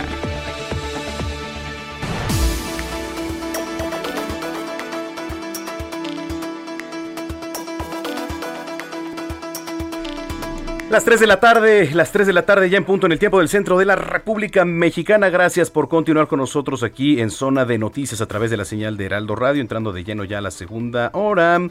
Eh, gracias por sus comentarios, por supuesto. Ricardo G. Castañeda nos dice saludos atentos aquí escuchándote como cada fin de semana. Muchísimas gracias, Ricardo, de verdad, por tu sintonía. Gracias, gracias. Oye, este, para los ganadores de los boletos, al rato los contactamos, ¿no? Sí, sí, claro. ¿Pero qué tendrían que hacer? Ya nada más llegar ahí al una hora antes o menos. Una hora antes, una hora antes al teatro, al teatro. Eh, el día viernes, uh-huh. eh, decir que se ganaron los boletos aquí en el espacio de Manuel Zamacona, en uh-huh. Zona de Noticias, el sábado siete de agosto, uh-huh. llevar una identificación oficial. Y listo. Y con eso. Ah, bueno, entonces ahorita nos ponemos en contacto. Así con es, ellos, nos ¿no? ponemos para en que, contacto. Para que sepan, claro que sí. Y bueno, pues eh, tenemos mucha información por delante, los espectáculos con Ayeli Ramírez. Vamos a platicar con Ernesto D'Alessio. Ernesto D'Alessio, usted sabe, exdiputado federal y expresidente de la Comisión del Deporte en la Cámara de Diputados, porque se le fue a Ana Gabriela Guevara con todo, ¿eh? El titular de la CONADE. Entonces, este, vamos a ver qué opina de, de la actuación de la delegación mexicana allá en la justa de Asia, por así decirlo, porque sí, no podemos decir otra cosa. Derechos reservados. Derechos reservados. Pero, en fin, eh, ¿qué más? Bueno, los deportes con Roberto San Germán, cine. Ya está por llegar el maestro Gonzalo Lira también, así que tenemos mucho por delante y por supuesto lo local, nacional e internacional. Así que, ah, que por cierto, mira, Gina, más al ratito, ¿tienen por ahí un billete de cincuenta pesos? Sí. Sí, bueno, si usted tiene un billete a la mano de cincuenta pesos, pues lo puede vender en internet hasta en seis mil quinientos pesos. Al rato le voy a platicar también por qué. Sí, oh sí. Te decimos cuál es el billete de cincuenta pesos que usted puede vender hasta en seis mil quinientos ahí en internet. Cuando son las tres de la tarde con dos minutos, vamos con lo más importante que se ha generado en el, hasta el momento en voz de nuestra jefa de información, Gina Monroy. María de los María de Lourdes Dávalos, madre de la médica Mariana Sánchez Dávalos, que fue víctima de feminicidio en Chiapas el pasado veintiocho de agosto, falleció este sábado a causa de cáncer. El escritor Jorge Hernández, quien hasta ayer se desempeñaba como ministro para Asuntos Culturales de la Embajada de México en España, anunció que fue cesado de su cargo. El Sistema Estatal Penitenciario de Querétaro alcanzó el primer lugar nacional en el ranking de evaluación de la Comisión Nacional de Derechos Humanos al lograr una calificación de ocho punto cuarenta y siete, la más alta en el Diagnóstico Nacional de Supervisión Penitenciaria dos mil veinte, con lo que cumple tres años consecutivos en la primera posición. La tormenta tropical Ignacio se formó en la península de Baja California y la costa del Pacífico mexicano, según información del Servicio Meteorológico Nacional. En noticias internacionales les comento que en Chicago, Estados, eh, aquí esto en Estados Unidos, un policía murió y otro resu- resultó herido tras un tiroteo en una parada de tráfico, esto de acuerdo a autoridades locales. Y en noticias de espectáculos, el actor César Bono dio positivo a covid diecinueve. Eh, Bono se encontraba grabando una nueva serie cuando se enteró de que estaba contagiado, eh, por esto tuvo, la producción tuvo que suspender Es sus actividades de bri- debido a un brote que pues originó esta situación. Toda la información, Manuel. Bueno, pues ahí está este resumen informativo, voz de Gina Monroy. Y este, pues nos vamos de lleno con los espectáculos cuando son las tres con cuatro. Zona de espectáculos. Toma chocolate, paga lo que debes. Toma chocolate, paga lo que debes. Toma chocolate, paga lo que debes. Qué malos son, ¿verdad, Naye? Oye, hola, Manuel, ¿cómo estás? ¿Qué, qué dices, Naye? Qué malos son aquí en la producción, de verdad, contigo. No me, les... no me dejan, no dejan que, que duerma yo tranquila, siempre estoy con, con la, el sentimiento de culpa. Ya les he dicho, pero no entienden aquí, o sea, de verdad, ya nos debes el borrego completo. ya, ya, exacto, ya les debo dos. ¿Eh? Ay, querida Naye, qué gusto saludarte. ¿Qué tenemos en los espectáculos en este domingo? Qué gusto a todos. Pues mucho gusto de estar ahorita con ustedes. Pues traigo mucha información, ¿sabes por qué? Porque hoy va a haber una función especial de este show que se hizo de Bule Bule. No sé si tú te acuerdas de este musical que se que se estrenó en dos mil catorce, pero hoy en la noche van a pasar una función de en streaming ah, para mira. que toda la familia pueda verlo. Aquí lo singular es que Hiromi, tú recordarás, esta cantante que pues falleció hace tres años, desgraciadamente, cuando iba a tener a su bebé, va, ella está en esta función que grabaron, entonces le van a hacer un pequeño tributo un poquito antes de la función y van a pasar la función que se grabó. Uh-huh. Entonces, oye, qué padre. Sí, está padre, la verdad. Y mira, fue un, este musical que se hizo en el dos mil catorce, la verdad es que lo hicieron un grupo de amigos que eran que son actores que salen ahí en la obra. Nunca pensaron que tuviera tanto éxito. Estuvo dos años así seguidísimos en, en cartelera. Aparte hicieron gira por todo el país. Y pues lo bueno fue que traían mucha mucha música de los años sesenta, que la verdad es que no lo habían tocado ningún musical. Y eso fue lo que causó una una gran... O sea, como un éxito mayor para esta música. Ok. Entonces, eh, show tributo, ¿no? Bule, bule... Sí. Bule Bule a Hiromi. Y bueno, aparte que pues van a, va a haber, lo que me platicó el director de este show es que van a ver aparte eh, comentarios de los actores que van a meter entre entre cada acto, van a ver un, va a haber un pequeño intermedio, o sea, van a tratar de hacerlo lo más posible cercano uh-huh. a que fuera una función en vivo. Ah, mira, oye, pues está padre, ¿no? ¿Dónde dices que va a ser otra vez todo, todos los detalles? Mira, hoy es a las diecinueve horas, empiezan todos los comentarios y la y la obra empieza exactamente a las ocho, pero tú te metes a todo este de e-ticket y ya compras tu boleto y sale en streaming, entonces ya te dan un link y ya te metes a, a la, al musical. Entonces vale la pena porque sí es muy divertido, trae muy buena música y aparte pues recordar como estos, estos shows en vivo que desgraciadamente pues todavía no los podemos tener, ¿no? Sí, pues es que, mira, ha sido y ha resultado un, pues digamos de alguna manera, un éxito, por así decirlo, estos eh, conciertos vía streaming, ¿no? Pero la verdad es que no hay como ver y esperemos que ya pronto otra vez este, podamos verlos en los escenarios. Sí, oye, tenemos todavía esta nostalgia, pero bueno, tenemos estas opciones de ver en streaming, entonces yo creo que vale la pena. Claro que sí. Muy bien, querida Naya, ¿qué más? ¿Tú crees que también anunciaron que Ed Sheeran, este cantante británico, va a estar en la N F L en estos conciertos que se hacen para arrancar las temporadas? En la N F L en Florida, el próximo mes, o sea, en septiembre, él va a estar en estos conciertos que arrancan la temporada, va a presentar su nuevo disco, porque aparte sacó un nuevo disco a inicio de veinte veintiuno. Entonces va, va a haber un show previo, va a haber un show en el, en el estadio. Vamos a ver cómo le va a Ed Sheeran. La verdad es que es un gran artista. Cambió muchísimo todo el estilo que tiene en este, en este disco nuevo, porque ya no es tan romanticón, así, mieloso que era. Uh-huh. Ya soy más dignito, ¿eh? Ándele. A ver. Hay que escucharlo, si quieres, a ahí ver. Traemos una, la rolita nueva que tiene. Venga.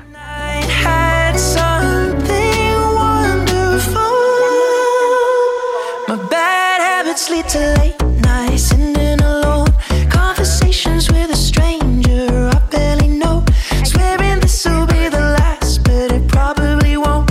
I got nothing left to lose or use, or do my bad habits lead to white eyes staring into space, and I know I lose control of the things that I say. Yeah, I was looking for a way out, now I can't escape. Nothing happens after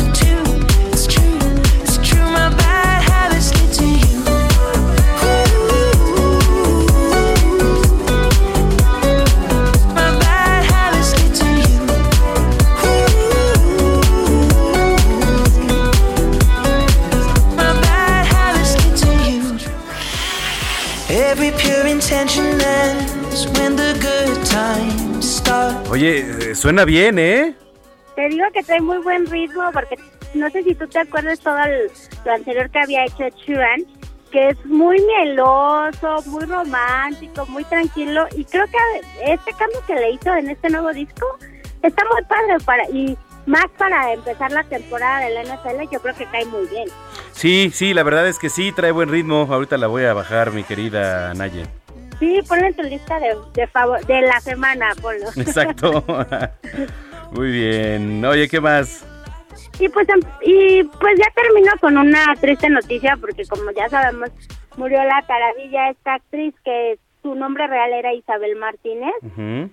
pero fue pues mejor conocida como la taravilla, que murió este siete de agosto a los setenta y cuatro años por un infarto, y pues esto lo dio a conocer la casa del actor, porque ella ya, ya estaba retirada, ya tenía más o menos diez años retirada de la actuación, y estaba, eh, ella ya estaba en la casa del actor. Ahí hay una residencia, mira, te digo este detallito, hay una residencia para para actores ya retirados, que que a veces no tienen familiares, o no o quieren quedarse ahí, están cuidados, y pues una parte de las prestaciones que tienen ellos como actores.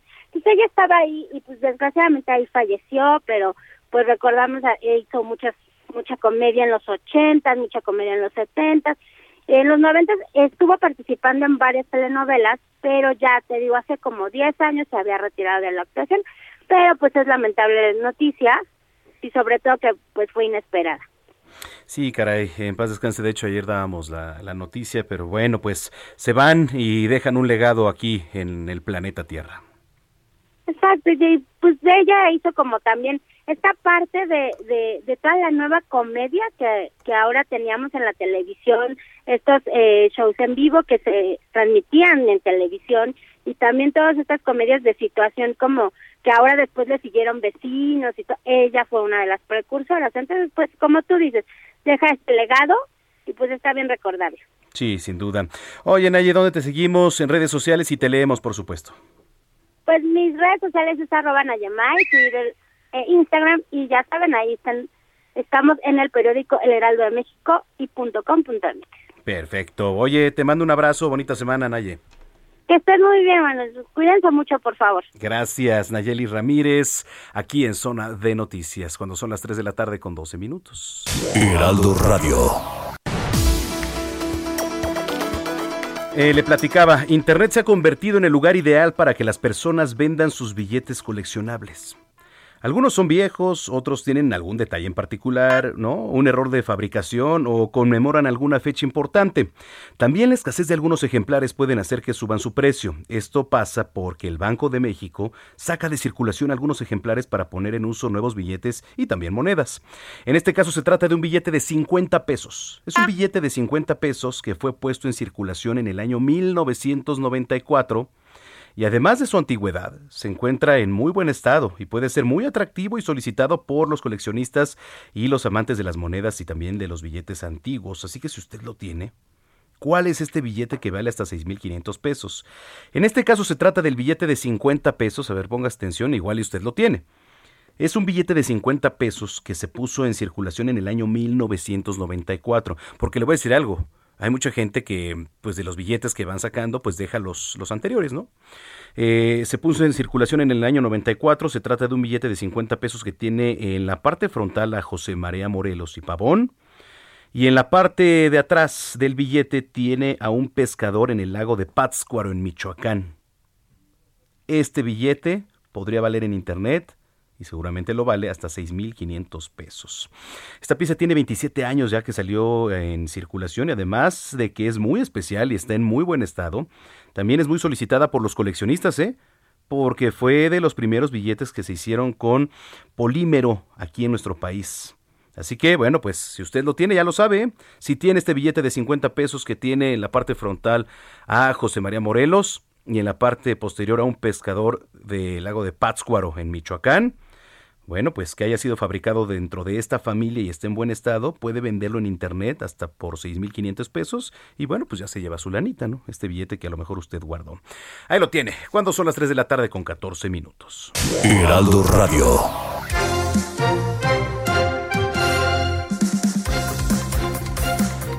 Eh, le platicaba al inicio de este espacio que íbamos a platicar con Ernesto D'Alessio, es diputado federal, expresidente también de la Comisión del Deporte en la Cámara de Diputados.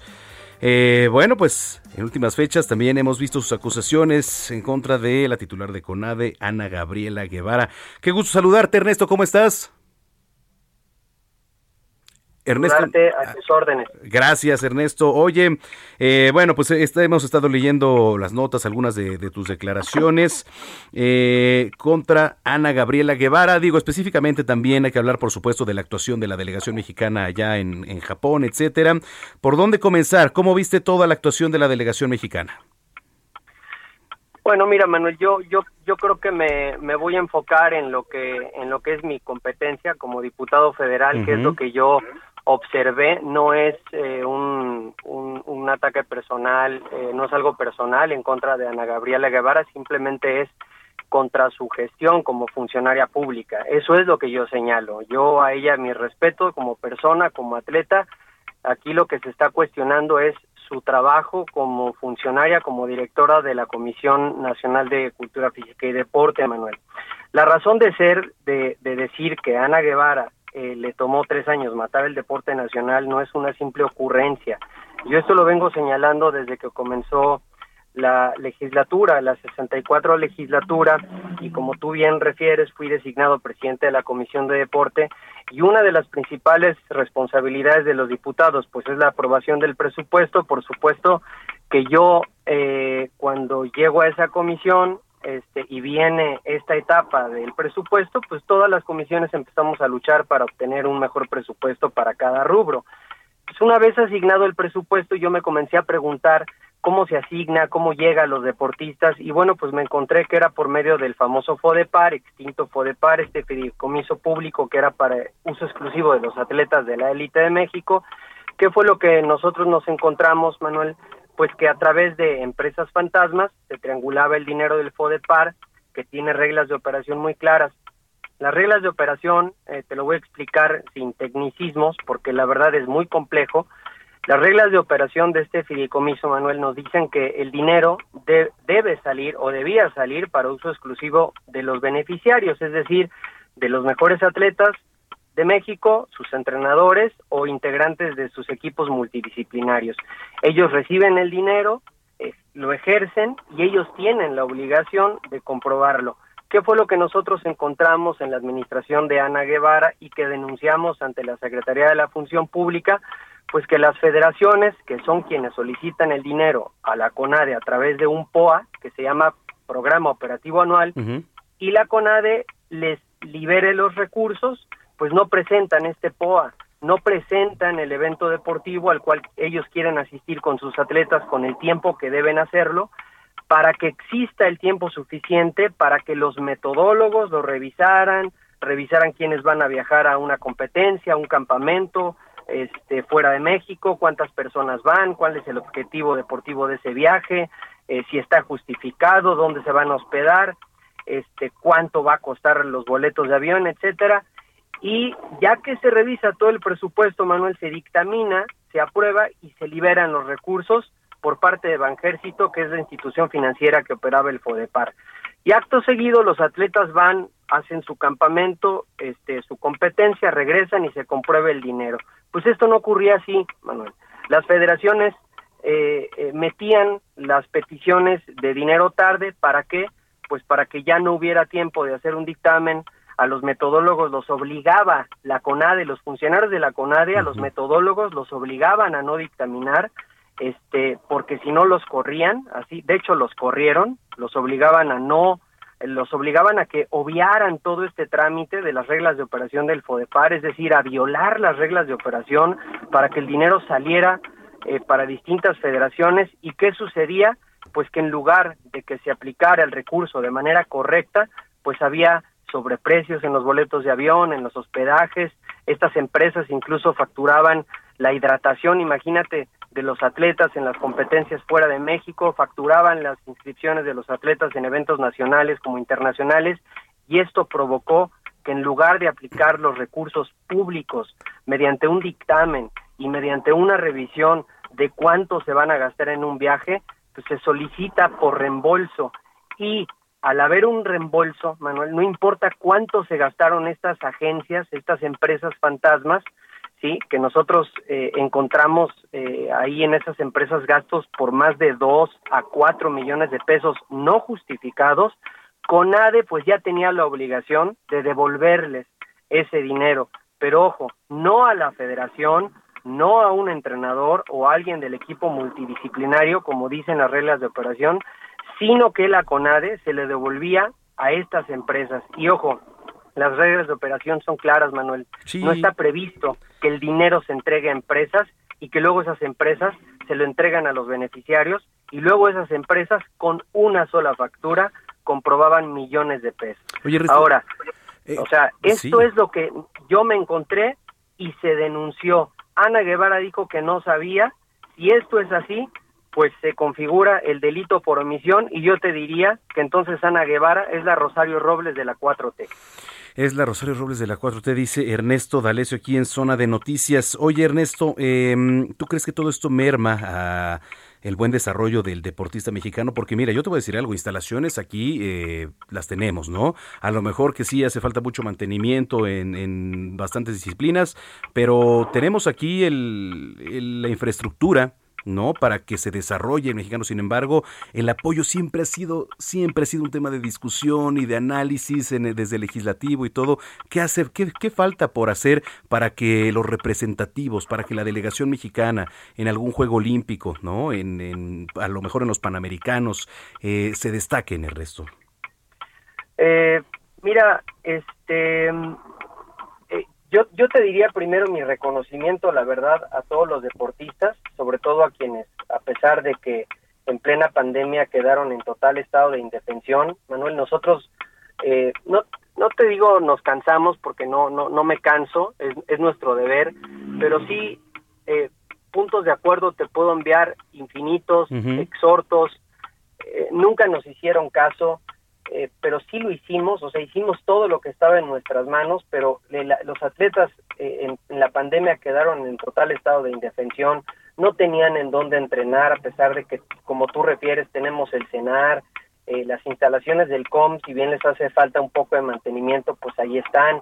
Yo eh, soy diputado federal por el estado de Nuevo León, aquí en Nuevo León hay instalaciones de primera, uh-huh. en, este, en León, Guanajuato también. Este, y otros países hicieron, por ejemplo, esta burbuja con todas las medidas sanitarias, vacunaron a sus atletas, los aislaron y, y pues vamos a entrenar. No, aquí en México tú veías algunos atletas en sus redes sociales, este, pues que ahorita fueron a competir a Tokio prácticamente subiendo y bajando, digamos así a manera de sentadillas, las escaleras de sus departamentos.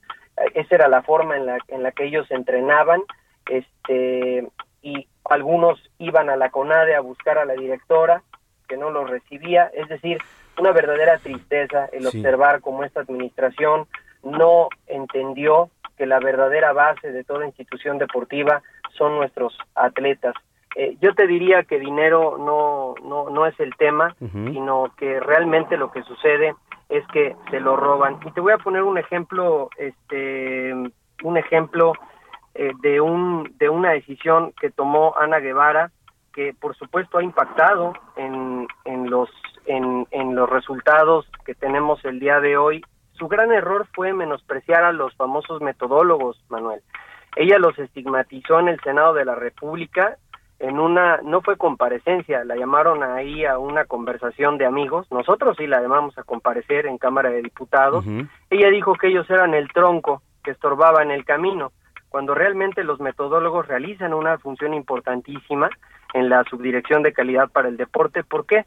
Pues porque son los que conocen toda la información de los atletas, resultados históricos, actuales y los que se esperan del atleta. Sí. Ellos saben identificar a los atletas con mayor posibilidad de obtener un resultado en un evento fundamental, identifican perfectamente a los entrenadores y ella los quitó, ella puso, eh, ella modificó las reglas. Este, y les puso de metodólogos, puso analistas técnicos administrativos. De tal suerte, Manuel, que cualquier persona puede estar ahí. Un analista técnico administrativo no es un técnico del deporte. Un metodólogo Oye, sí. debía tener mínimo cinco años de experiencia en el alto rendimiento. Miren esto. ¿Por qué corrieron a los metodólogos que hacían bien las cosas? conforme a las reglas de operación, porque los nuevos directivos, los que están ahorita, ya tenían estructurada su forma de operar, uh-huh. corrupta, en contubernio, en contubernio con las con los presidentes de las oye, federaciones. Oye, Ernesto, esa es la verdad. Sí, eh, nos tenemos que ir a una pausa. Yo te agradezco mucho que hayas platicado con nosotros aquí en Zona de Noticias y le vamos a estar dando seguimiento al tema. Y todo esto está denunciado ante la Secretaría de la Función. Vamos a una pausa y regresamos con Manuel Zamacona a Zona de Noticias por Heraldo Radio.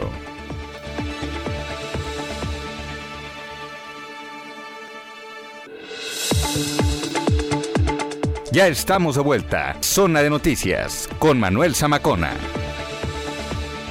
En Soriana bajamos los precios. Ven y compruébalo. treinta por ciento de descuento en ropa de primavera para toda la familia. Y en toda la papelería y equipaje escolar, veinte por ciento de descuento más seis meses sin intereses. Soriana, la de todos los mexicanos. agosto nueve. Aplican restricciones, excepto cuadernos Back to School y nine to five. Aplica en Hiper y Super.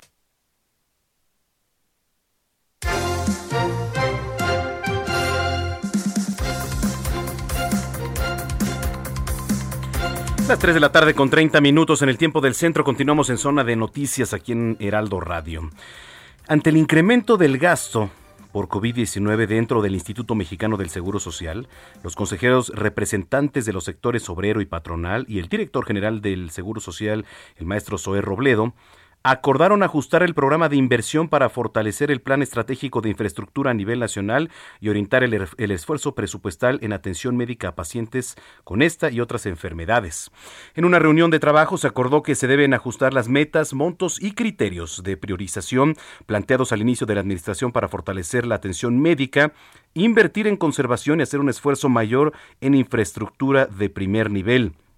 Bueno, pues eh, la coyuntura epidemiológica significó un incremento en la demanda de los servicios médicos y hospitalarios relativos a la atención a la pandemia para todos los mexicanos, incluyendo la población no derechohabiente. A pesar de ello, en dos mil veinte no fue necesario el uso de las reservas, gracias a las medidas implementadas para un uso eficiente de los recursos, en los cuales se identificaron gastos no prioritarios y se reorientó el gasto mediante adecuaciones compensadas.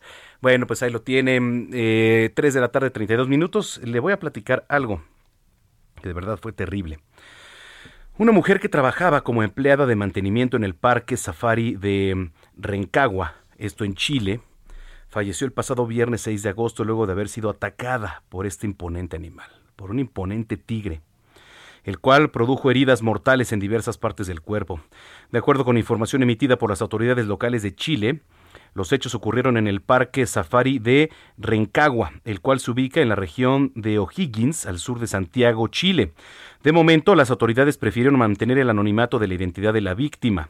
Sin embargo, solo trascendió que era una mujer de veintiún años que trabajaba como empleada de mantenimiento en el parque. Según los primeros recor- reportes del Cuerpo Policial de Carabineros de Chile, perdón, la mujer estaba realizando la limpieza diaria de estas jaulas de los tigres. Sin embargo, la joven no se percató de que una de las jaulas estaba abierta.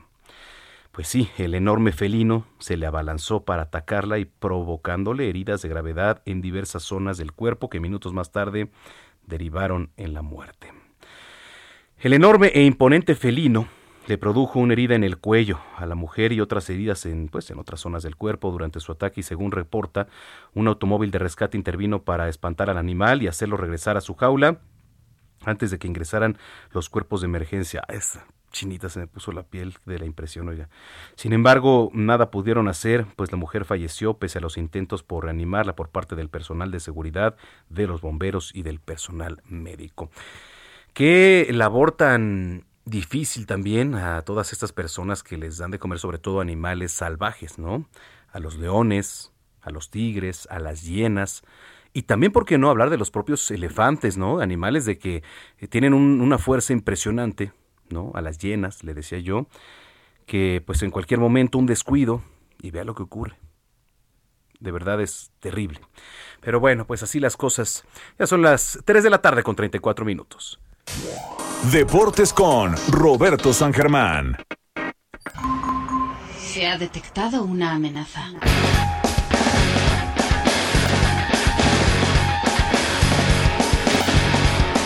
Vámonos a los deportes. Roberto San Germán, ¿cómo estás, maestro?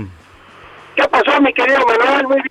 Estamos aquí, aquí saliendo un poquito con un aguacero tremendo, pero aquí andamos, señor, para hablar de los deportes. Ah, pues venga, ¿con qué nos arrancamos? Pues si quieres arrancamos con Lionel Messi, su despedida del Barcelona. Sí. Hoy fue, ya se nos fue el niño Messi, ya habló, él pensaba que no iba a salir del Barcelona, hoy comentó eso, pero pues hay ciclos en todo y Lionel Messi sale del Barcelona, se despide entre llantos, la verdad es que la gente lo va a extrañar, ya algunos eh, fans del equipo pues están pidiendo que no lo contrate el Paris Saint-Germain y van a hacer algo en contra del Paris Saint-Germain, quieren meter cosas. Pero ¿qué te parece si escuchamos lo que habla Lionel Messi en su despedida? Venga. La verdad, la verdad que no, no sé si va a poder hablar.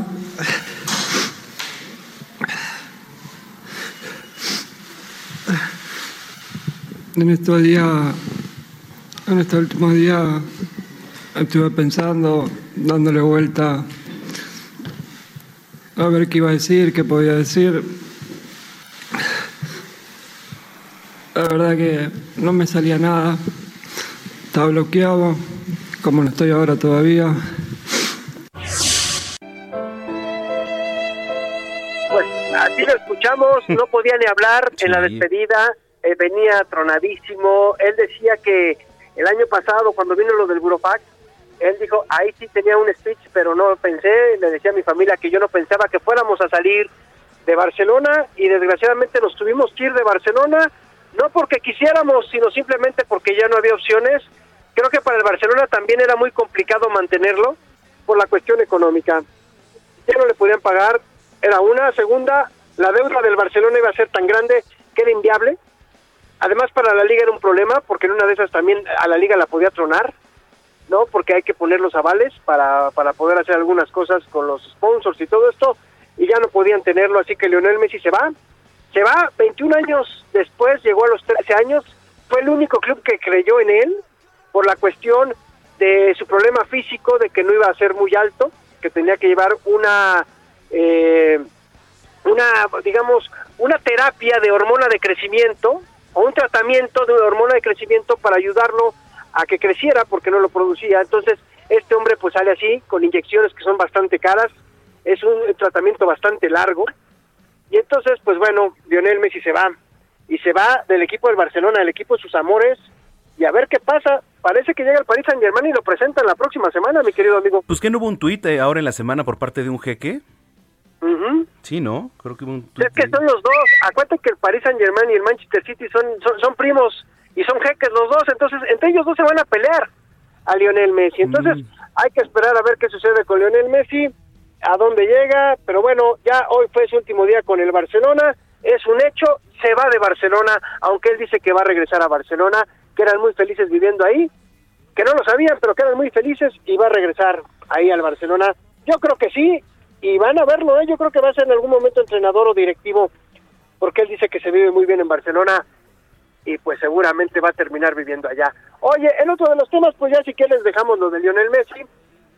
Eh, lo de México ya terminó los Juegos de Verano, México termina con cuatro medallas de bronce, pero aquí lo que es nefasto es el lugar que llega México, ochenta y cuatro de ochenta y seis que ganaron medallas, o sea, el lugar de México en el medallero olímpico fue el lugar ochenta y cuatro, sí, me podrás decir que hay muchos que están empatados, ¿no? En el, en el setenta y cinco, en el setenta y seis, setenta y siete, en el ochenta y cuatro, en el ochenta y cinco, en el ochenta y nueve, lo que tú quieras. Uh-huh. México quedó en los últimos lugares de estos Juegos Olímpicos.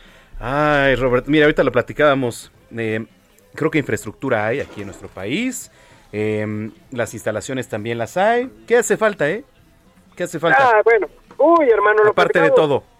No, platicábamos con Rommel Pacheco. Uh-huh. Es culpa de todos. Federaciones, Comité Olímpico Mexicano, CONADE, es una culpa de todos. Aquí no es de que es uno, es dos, no, son todos. Claro. Son todos. Aquí es todo. Aquí es un todo. Y el deporte es un todo. Entonces, ¿qué es lo que sucede? Que todo está echado a perder. Uh-huh. Que todo es malo. Que nada funciona. ¿No? Que pocos son los deportes que te van a dar. Mira, de los que ganaron medalla, el fútbol no tiene nada que ver la CONADE. Esa medalla hay que quitarla. Entonces, son tres. Híjole. Y tú me vas a decir, Ana Gabriela Guevara, una gran gestión, perdónenme, pero no, ¿eh? No. Ana Gabriela Guevara tiene que dar una explicación muy grande de lo que pasó, aunque salga hoy diciendo, no, es que fueron y compitieron con una garra impresionante. No, señora, no, no es de garra. Sí. Hicimos un ridículo. Sí, sí, mi Robert, la, la verdad es que sí coincido, coincido y en varias de las de las ramas, ¿no? Digo, por ahí hubo dos, tres destellos, pero fuera de ello, la verdad es que sí falta mucho. Falta mucho, mi querido amigo, pero bueno, a ver qué sucede con el deporte. Ahora Tokio dos mil veinte se acaba y ya estamos a la vuelta de la esquina para París dos mil veinticuatro, ¿eh? Sí. Recordando que Tokio ya nos quitó un año. Sí, ya son tres. En realidad, este ciclo es de dos. ¿De dos? Si te lo pones a ver es de, de, de dos porque ya tienes el dos mil veintiuno terminando. Uh-huh. Ya estamos en agosto, amigo.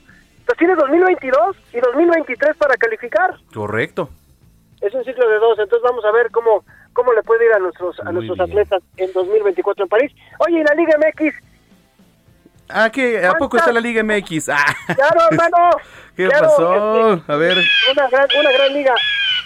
Sí. ¿Cuánto tiempo le echas a Lilini como director técnico de los Pumas? Hoy volvieron a perder, ¿eh? Ay, qué bueno, porque me caen regordos.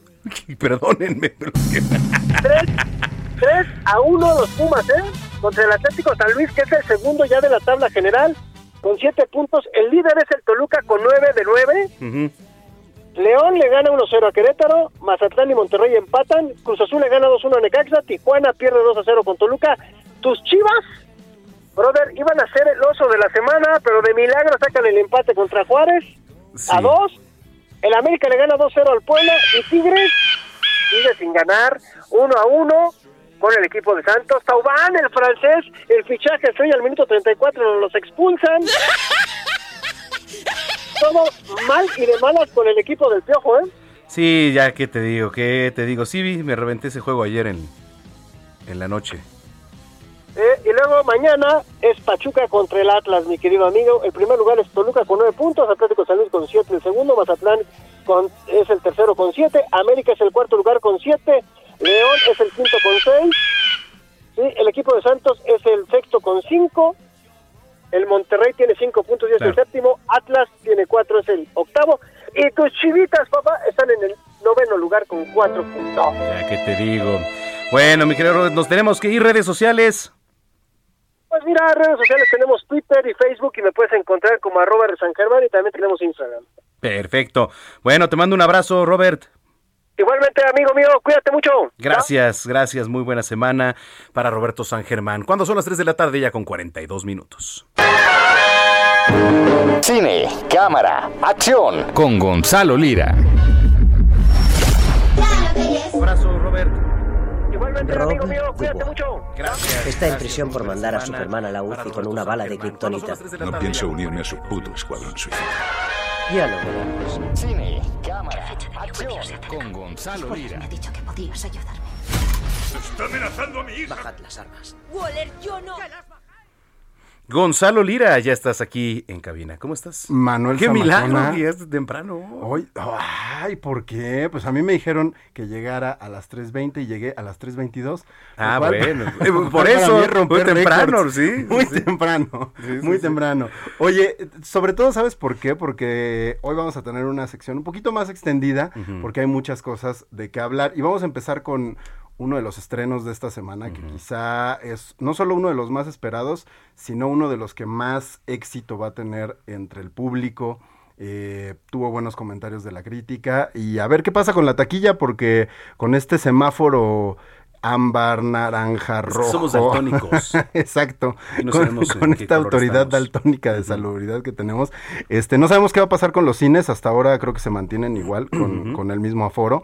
Pero bueno, creo que le está yendo bien en cartelera. Estoy hablando del Escuadrón Suicida, esta película de James Gunn, que fue además muy controversial, porque James Gunn, quien lo sepa, antes estaba en Marvel, uh-huh. hizo Los Guardianes de la Galaxia, y eh, con esta cultura de la cancelación le sacaron unos tweets de hace uf, décadas, lo querían cancelar, resulta que eran tweets también como de humor negro, él, él viene del mundo del cine serie B y entonces tiene un sentido del humor bastante ácido, uh-huh. lo echan de Marvel, lo recibe D C y le dice, hazte cargo de nuestro Escuadrón Suicida porque el anterior no funcionó.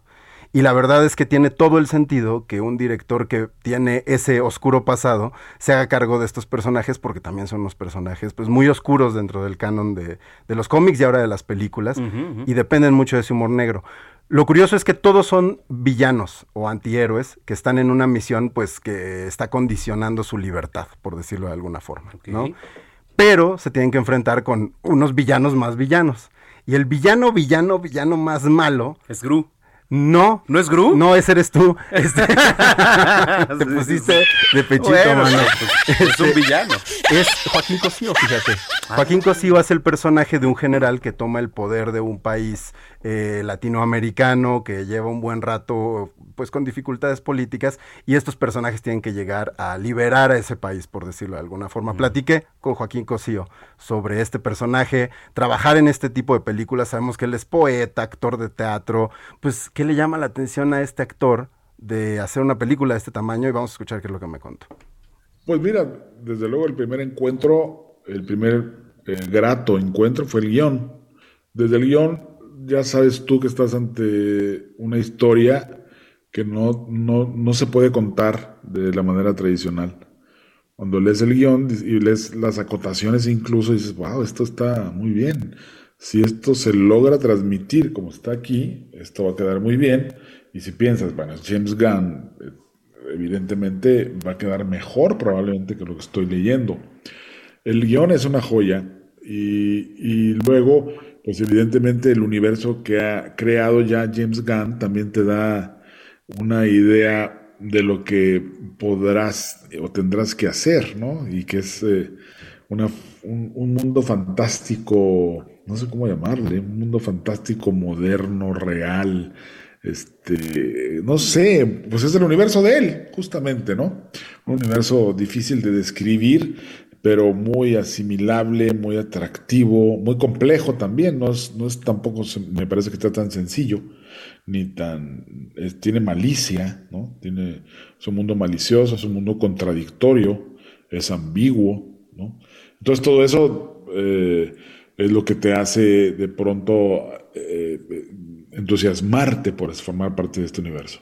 Es eh, recuperar, pues sí, el, el trabajo del actor de manera básica, ¿no? Recu- volver a recuperar el trabajo, la imaginación como fundamento del trabajo del actor, el, el trabajar con escenarios como los que de pronto te proveía el escuadro, en la película, pues es, eh, ¿qué te digo? Es, aún, es como ponerle a un niño sus juguetes preferidos y decirle, juega con ellos lo que quieras. Entonces te ponen el... el el campo de juego y te dicen pásale y diviértete. Entonces es un gran regalo. Ahí escuchamos a Joaquín Cosío, qué actorazo. Actorazo, ya lo decíamos, súper versátil. Uh-huh. Este, tiene más cara de malo que de bueno, pero, sí. pero es tan bueno que le puedes creer que es bueno. Ay, la verdad es que como persona es este, un tipo muy amable, genuinamente.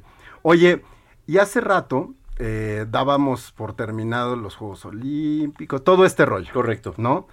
Entre ellos, pues escuché que estabas hablando con, con Roberto. Hubiera estado bueno tener aquí este, al Robert, porque tengo un invitado aquí en cabina, ¿sí? Por si no te habías dado cuenta. No, sí, ya nos saludamos, pero estábamos dejando porque cerramos con broche de oro. Está acá Jorge Porras, que salu- saludos a, a Jorge. Hola, ¿cómo estás, Jorge? Hola, Gonzalo. Bienvenido, Jorge. Muchas gracias, muchas gracias por la invitación. Qué gusto tenerte. Encantado de estar por acá. Pues Jorge, ah, mira, ahí te va una historia. Yo a Jorge lo conocí hace un año. Uh-huh. Eh, él estaba haciendo un taller eh, de crítica en un festival de cine. Y después, oh sorpresa que me llevó, cuando hace un par de meses me dicen, oye, ya va a empezar a hacer entrevistas Jorge Porras por su película. Y yo, ah, caray. Pues que no estaba tomando talleres para hacer el otro lado de la moneda. Y me dijeron, no, no, no, hizo una película. Y ahora lo tengo aquí para que nos cuente de qué va su película, que se estrena ya la próxima semana. Ándale, Jorge. A ver, platícanos. Nos cambiamos el sombrero ahora de, de dirección. Eh, pues es un proyecto que, que es, es una película que, que trabajamos por ya desde hace ocho años que empezamos a hacer esta película. Un proyecto muy personal porque es con eh, gente muy cercana a mí, amigos con los que crecí.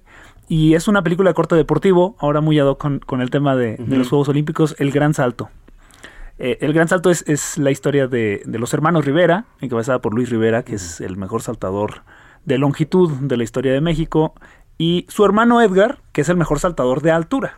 Entonces, okay. es una historia de, de hermandad, es una historia de, de la relación de estos hermanos y el camino para llegar a unos Juegos Olímpicos, ¿no? El camino de un, de un atleta y de una familia de atletas. En este caso fue el seguimiento cercano que hicimos cuando se preparaban para los Juegos de Río de Janeiro. ¿Y tú a quién representas en esta, en esta historia? Es un documental. En ah, realidad, ya, ya, es un documental. Es un documental. Sí, sí, sí. O sea, no, no, no tiene nada que ver ahorita con la actuación. Oye, qué padre. No, es un porque... documental. Lo, lo seguimos por más de cinco años de, de seguimiento cercano. Uh-huh. Eh, Luis es, es amigo mío. Luis es con el que más... Sí, más bien Jorge lo siguió como, como que... desde que nacieron. Sí.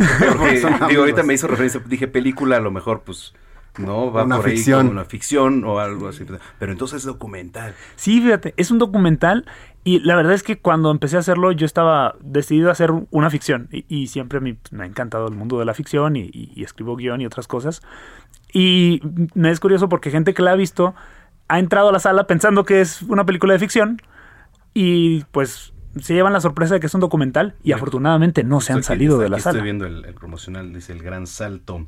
Que, que además creo que lo que es muy interesante, y era lo que platicaba con, con Jorge, Manuel, uh-huh. es que, y lo vimos en esta en, en esta justa olímpica, ¿sí? Es que no sé si todavía es marca registrada y se puede decir, este, pero lo vimos en esta justa, que eh, de repente... el público no tiene mucha idea, y no es porque tenga que tenerla, de cómo es la preparación de un atleta o una atleta rumbo a, a este tipo de eventos. Son años de, de preparación milimétrica, uh-huh. de, de muchos esfuerzos, y sobre todo en un país donde no necesariamente se tienen, creo, las uh-huh. condiciones.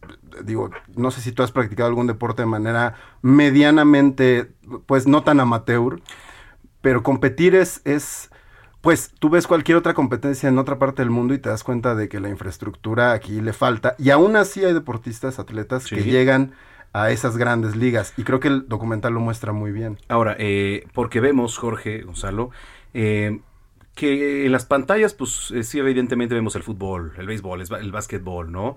Hockey, pa, pa, pa, deportes de conjunto, etcétera. Pero lejos estamos de que se transmita a lo mejor eh, un concurso de atletismo o un concurso, etcétera, ¿no? De, de, este, de disciplinas individuales.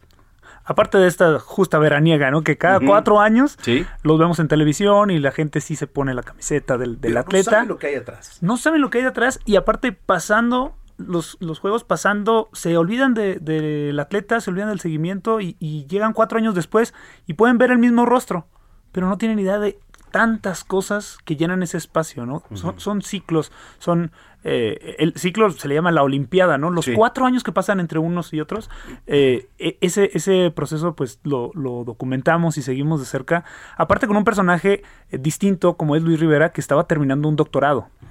Y en, en México no hay, es, es, es un paradigma muy claro, ¿no? En México o eres, o eres buen estudiante o eres buen deportista, pero el equilibrio es, es complicado. No, y que además te demuestra cómo estos atletas eh, tienen que tener un plan B, ¿no? Uh-huh. Es decir, no hay una seguridad de que tú como un atleta que olímpico necesariamente vas a tener una carrera en ese mundo. No hay, no, y, y menos en deportes que están tan relegados como, como bien lo decías, como el atletismo, claro. ¿no? Que no tiene esta profesionalización me, incluso mediática de atención del público y pues que por lo mismo estos personajes de repente son olvidados. Entonces es muy interesante ver la preparación, el acompañamiento de la familia y además cómo tiene que hacer ciertos sacrificios que giran en torno a tener como una doble vida. Uh-huh. Oye, eh, nos tenemos que ir. El Gran Salto, ¿cuándo lo podemos encontrar? El en Gran cines? Salto, estrenamos de... en cines a partir de este jueves, el doce, doce de agosto, okay. en toda la República. Eh, y pues ahí es, esperamos que, que vaya la gente. Muy importante, en verdad, también generar esta empatía con los atletas. Sí. Conozcan un poquito para eh, quitarnos esa, esa estigma de la crítica hacia el atleta y conozcamos más la historia detrás de ellos. Oye, qué gusto tenerte aquí hoy de visita, ¿eh, Jorge? Gracias, Manuel. Podrás? Muchas gracias, Gonzalo. Gracias a ti. Gracias, Gonzalo. Gracias. ¿Tus redes sociales, Jorge? Mis redes sociales, Jorge Porras M X, uh-huh. eh, me encuentran por ahí, y las de El Gran Salto, como uh-huh. El Gran Salto M X. Ahí verán ya todas las, las salas en el país en donde van a encontrar la película. Bienvenido y gracias y mucha suerte. Muchísimas gracias. Gracias, Gonza. Gracias a ti, Manuel. Te vemos mañana. G O N Y Z, mañana, siete de la mañana, levántese temprano, límpiese las lagañas, que si no les tapan la visión. Exactamente. Muchas gracias, yo soy Manuel Zamacona, nos escuchamos aquí el próximo sábado en punto de las dos de la tarde, mañana, ya sabe, de lunes a viernes, de once a doce de la noche, Heraldo Televisión, Tres Hombres y Medio, junto a Mauricio Barcelata, Reinaldo Rosano y eh, el buen Poncho Vera. Bueno, pues mi columna también me puede leer en El Heraldo de México todos los viernes, Zona de Strike. Y ahí andamos también, ya sabe, dando clases martes, miércoles y jueves. Luego le digo en dónde, a través de las redes sociales. Sí, aunque no lo crean, doy clases de tele, de radio, locución comercial y vendo te tamales. Creemos, te creemos, Manuel. Los domingos. Pásenla muy bien, que tengan un excelente domingo y una mejor semana. Soy Manuel Zamacona, arroba Zamacona al aire. Hasta entonces.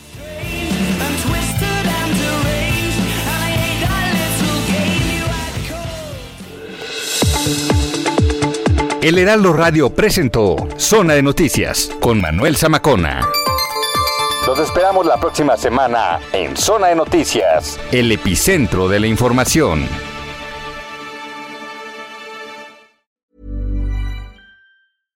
How would you like to look five years younger? In a clinical study, people that had volume added with Juvederm Voluma X C in the cheeks perceived themselves as looking five years younger at six months after treatment. Look younger, feel like you. Add volume for lift and contour in the cheeks with Juvederm Voluma X C. Reverse signs of aging by adding volume to smooth laugh lines with Juvederm Volure X C. For important safety information and to find a licensed specialist, visit Juvederm dot com. That's J U V E D E R M dot com. Not for people with severe allergic reactions, allergies to lidocaine, or the proteins used in Juvederm. Common side effects include injection site redness, swelling, pain, tenderness, firmness, lumps, bumps, bruising, discoloration, or itching. There's a risk of unintentional injection into a blood vessel, which can cause vision abnormalities, blindness, stroke, temporary scabs, or scarring. Talk to a licensed specialist to find out if it's right for you.